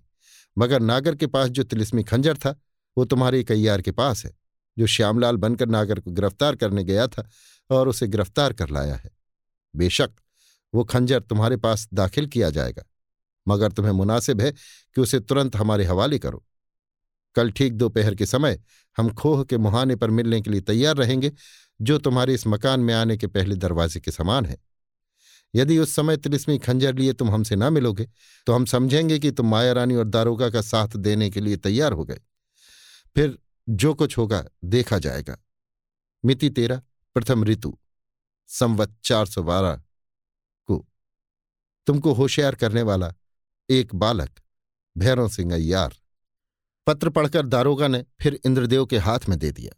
उस समय दारोगा का चेहरा डर, चिंता और निराशा के कारण पीला पड़ गया था और भविष्य पर ध्यान देने ही से वो अधमरा हो गया था। भैरव सिंह के पत्र में तिलिस्मी खंजर का ज़िक्र था, इसलिए दारोगा ने इंद्रदेव की उंगलियों पर निगाह दौड़ाकर उसी समय देख लिया था कि तिलिस्मी खंजर की जोड़ की अंगूठी उसकी उंगली में मौजूद है। अतः उसे निश्चय हो गया कि भैरव सिंह से कोई बात छिपी नहीं है। इंद्रदेव सहायता करते दिखाई नहीं देते और अपना भविष्य बुरा नज़र आता है। दारोगा इसी विचार में सिर झुकाए हुए कुछ देर तक खड़ा रहा और इंद्रदेव उसके चेहरे के उतार चढ़ाव को गौर से देखता रहा। आखिर इंद्रदेव ने कहा, मैं समझता हूँ कि इस चिट्ठी के प्रत्येक शब्द पर आपने गौर किया होगा और मतलब पूरा पूरा समझ गए होंगे। दारोगा, जी हाँ, इंद्रदेव, खैर तो अब मुझे इतना ही कहना है कि यदि इस समय आपके बदले में कोई दूसरा आदमी मेरे सामने होता तो उसे तुरंत ही निकलवा देता। परंतु आप मेरे गुरु भाई हैं, इसलिए तीन दिन की मोहलत देता हूँ। इस बीच में आप यहाँ रहकर अपने भले बुरे को अच्छी तरह सोच लें और फिर जो कुछ करने का इरादा हो मुझसे कहें। साथ ही इसके इस बात पर भी ध्यान रहे कि यदि आपकी नीयत अच्छी रही तो आपका कसूर क्षमा कराने के लिए मैं उद्योग करूँगा। नहीं तो राजा बीरेंद्र सिंह के विषय में मुझसे मदद पाने की आशा आप कदापि न रखें। दारोगा क्या आप भैरव सिंह से मिलकर तिलिस्मी खंजर उसके हवाले करेंगे? इंद्रदेव, क्या आपको इसमें शक है? अफसोस। दारोगा ने फिर कुछ न पूछा और चुपचाप वहाँ से उठकर अपने कमरे में चला गया। माया रानी ये जानने के लिए कि इंद्रदेव में और दारोगा में क्या बातें हुई, पहले ही से दारोगा के कमरे में बैठी हुई थी। जब दारोगा लंबी सांस लेकर बैठ गया तो उसने पूछा कहिए, क्या हुआ? कमबख्त नागर से तो खूब बदला लिया गया। दारोगा ठीक है, मगर इससे यह ना समझना चाहिए कि इंद्रदेव हमारी मदद करेगा। माया रानी, चौंक कर। तो क्या उसने इशारे में कुछ इनकार किया? दारोगा इशारे में नहीं, बल्कि साफ़ साफ़ जवाब दे दिया। माया रानी, तब तो वो बड़ा ही डरपोंक निकला। अच्छा कहिए तो क्या क्या बातें हुई? इंद्रदेव और दारोगा में जो कुछ बातें हुई थी इस समय उसने माया रानी से साफ़ साफ़ कह दी और भैरव सिंह की चिट्ठी का हाल भी सुना दिया। माया रानी, ऊँची सांस लेकर और ये सोचकर कि इंद्रदेव की बातों में पड़कर दारोगा कहीं मेरा भी साथ न छोड़ दे। अफसोस, इंद्रदेव कुछ भी न निकला। वो निरा डरपोक और कम हिम्मत है। घर बैठे बैठे खाना पीना और सो रहना जानता है।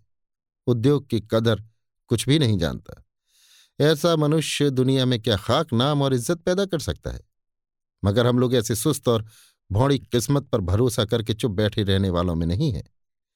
हम लोग उनमें से हैं, जो गरीब और लाचार होकर भी और चक्रवर्ती होने के लिए कृतकार न होने पर भी उद्योग किए ही जाते हैं और अंत में सफल मनोरथ होकर ही पीछा छोड़ते हैं। जरा गौर तो कीजिए और सोचिए तो सही कि मैं कौन थी और उद्योग ने मुझे कहाँ पहुँचा दिया। तो क्या ऐसे समय में जब किसी कारण से दुश्मन हम पर बलवान हो गया उद्योग को तिलांजलि दे बैठना उचित होगा। कदापि नहीं। क्या हुआ यदि इंद्रदेव डरपोक और कम हिम्मत निकला? मैं तो हिम्मत हारने वाली नहीं हूँ, और ना आप ऐसे। देखिए तो सही, मैं क्या हिम्मत करती हूँ और दुश्मनों को कैसा नाच नचाती हूँ? आप मेरी और अपनी हिम्मत पर भरोसा करें और इंद्रदेव की आशा छोड़ मौका देखकर चुपचाप यहाँ से निकल चलें। अफसोस, दुनिया में अच्छी नसीहत का असर बहुत कम होता है और बुरी सोहबत की बुरी शिक्षा। शीघ्र अपना असर करके मनुष्य को बुराई के शिकंजे में फंसाकर उनका सत्यानाश कर डालती है।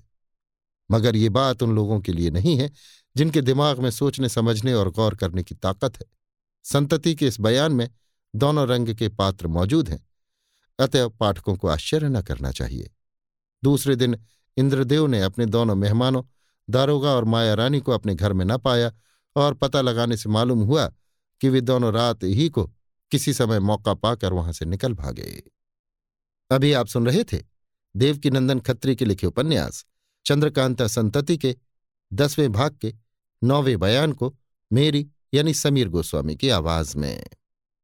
लीजिए सुनिए देवकीनंदन खत्री के लिखे उपन्यास, चंद्रकांता संतति के, दसवें भाग के, दसवें बयान को मेरी यानी समीर गोस्वामी की आवाज़ में।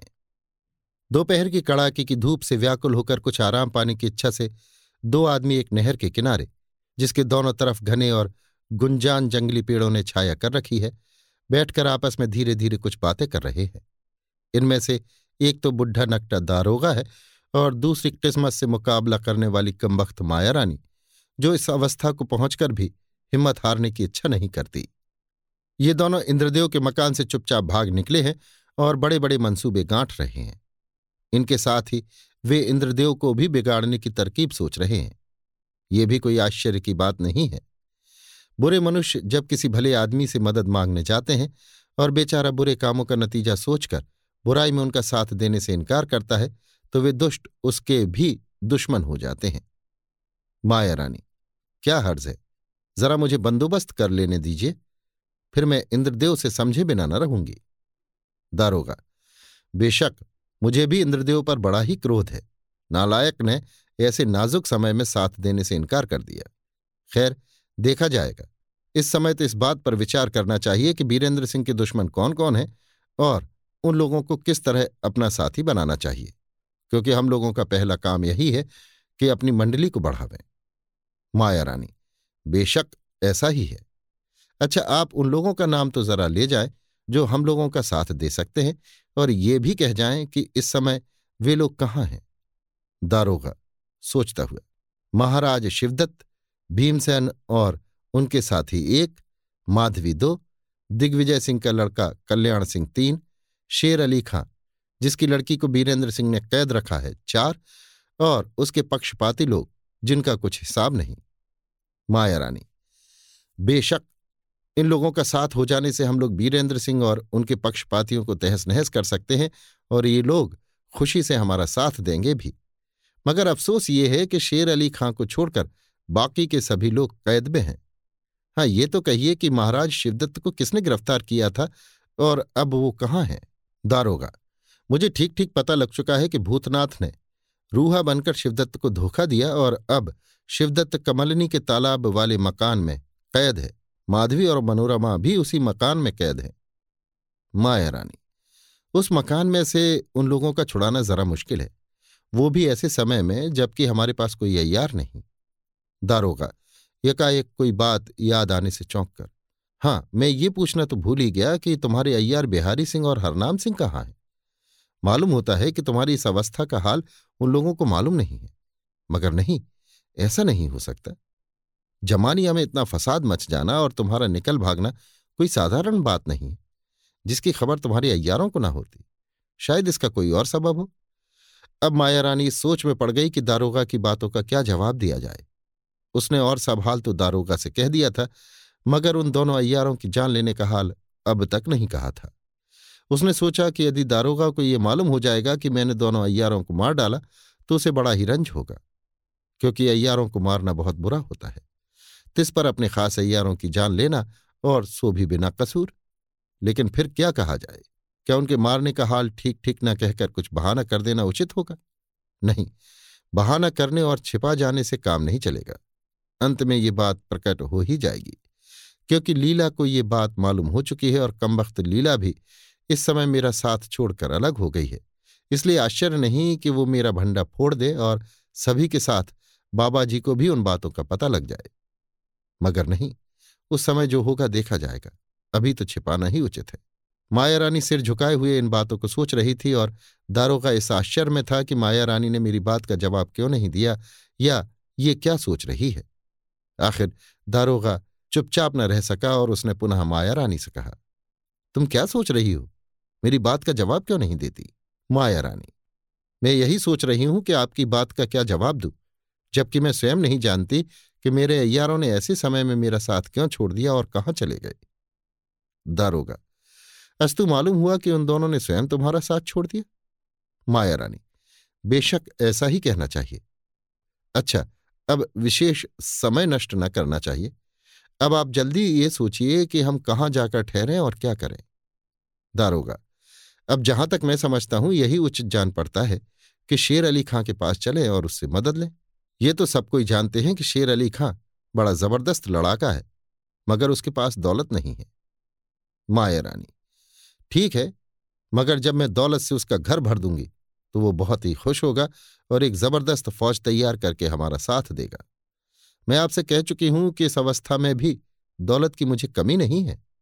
दारोगा हाँ मुझे याद है, तुमने शिवगढ़ी के बारे में कहा था। अच्छा तो अब विलंब करने की आवश्यकता ही क्या है? चौंक कर है ये क्या? हाथ का इशारा करके। वो कौन है जो सामने की झाड़ी में से निकलकर इसी तरफ़ आ रहा है? शिवदत्त की तरह मालूम पड़ता है। कुछ रुक कर। बेशक, शिवदत्त ही तो है। हाँ, देखो तो वो अकेला नहीं है। उसके पीछे उसी झाड़ी में से और भी कई आदमी निकल रहे हैं। माया रानी ने भी चौंक कर उस तरफ़ देखा और हंसती हुई, उठ खड़ी हुई। अभी आप सुन रहे थे देवकी नंदन खत्री के लिखे उपन्यास, चंद्रकांता संतति के दसवें भाग के दसवें बयान को मेरी यानी समीर गोस्वामी की आवाज़ में। इसी के साथ चंद्रकांता संतति का दसवां भाग समाप्त होता है।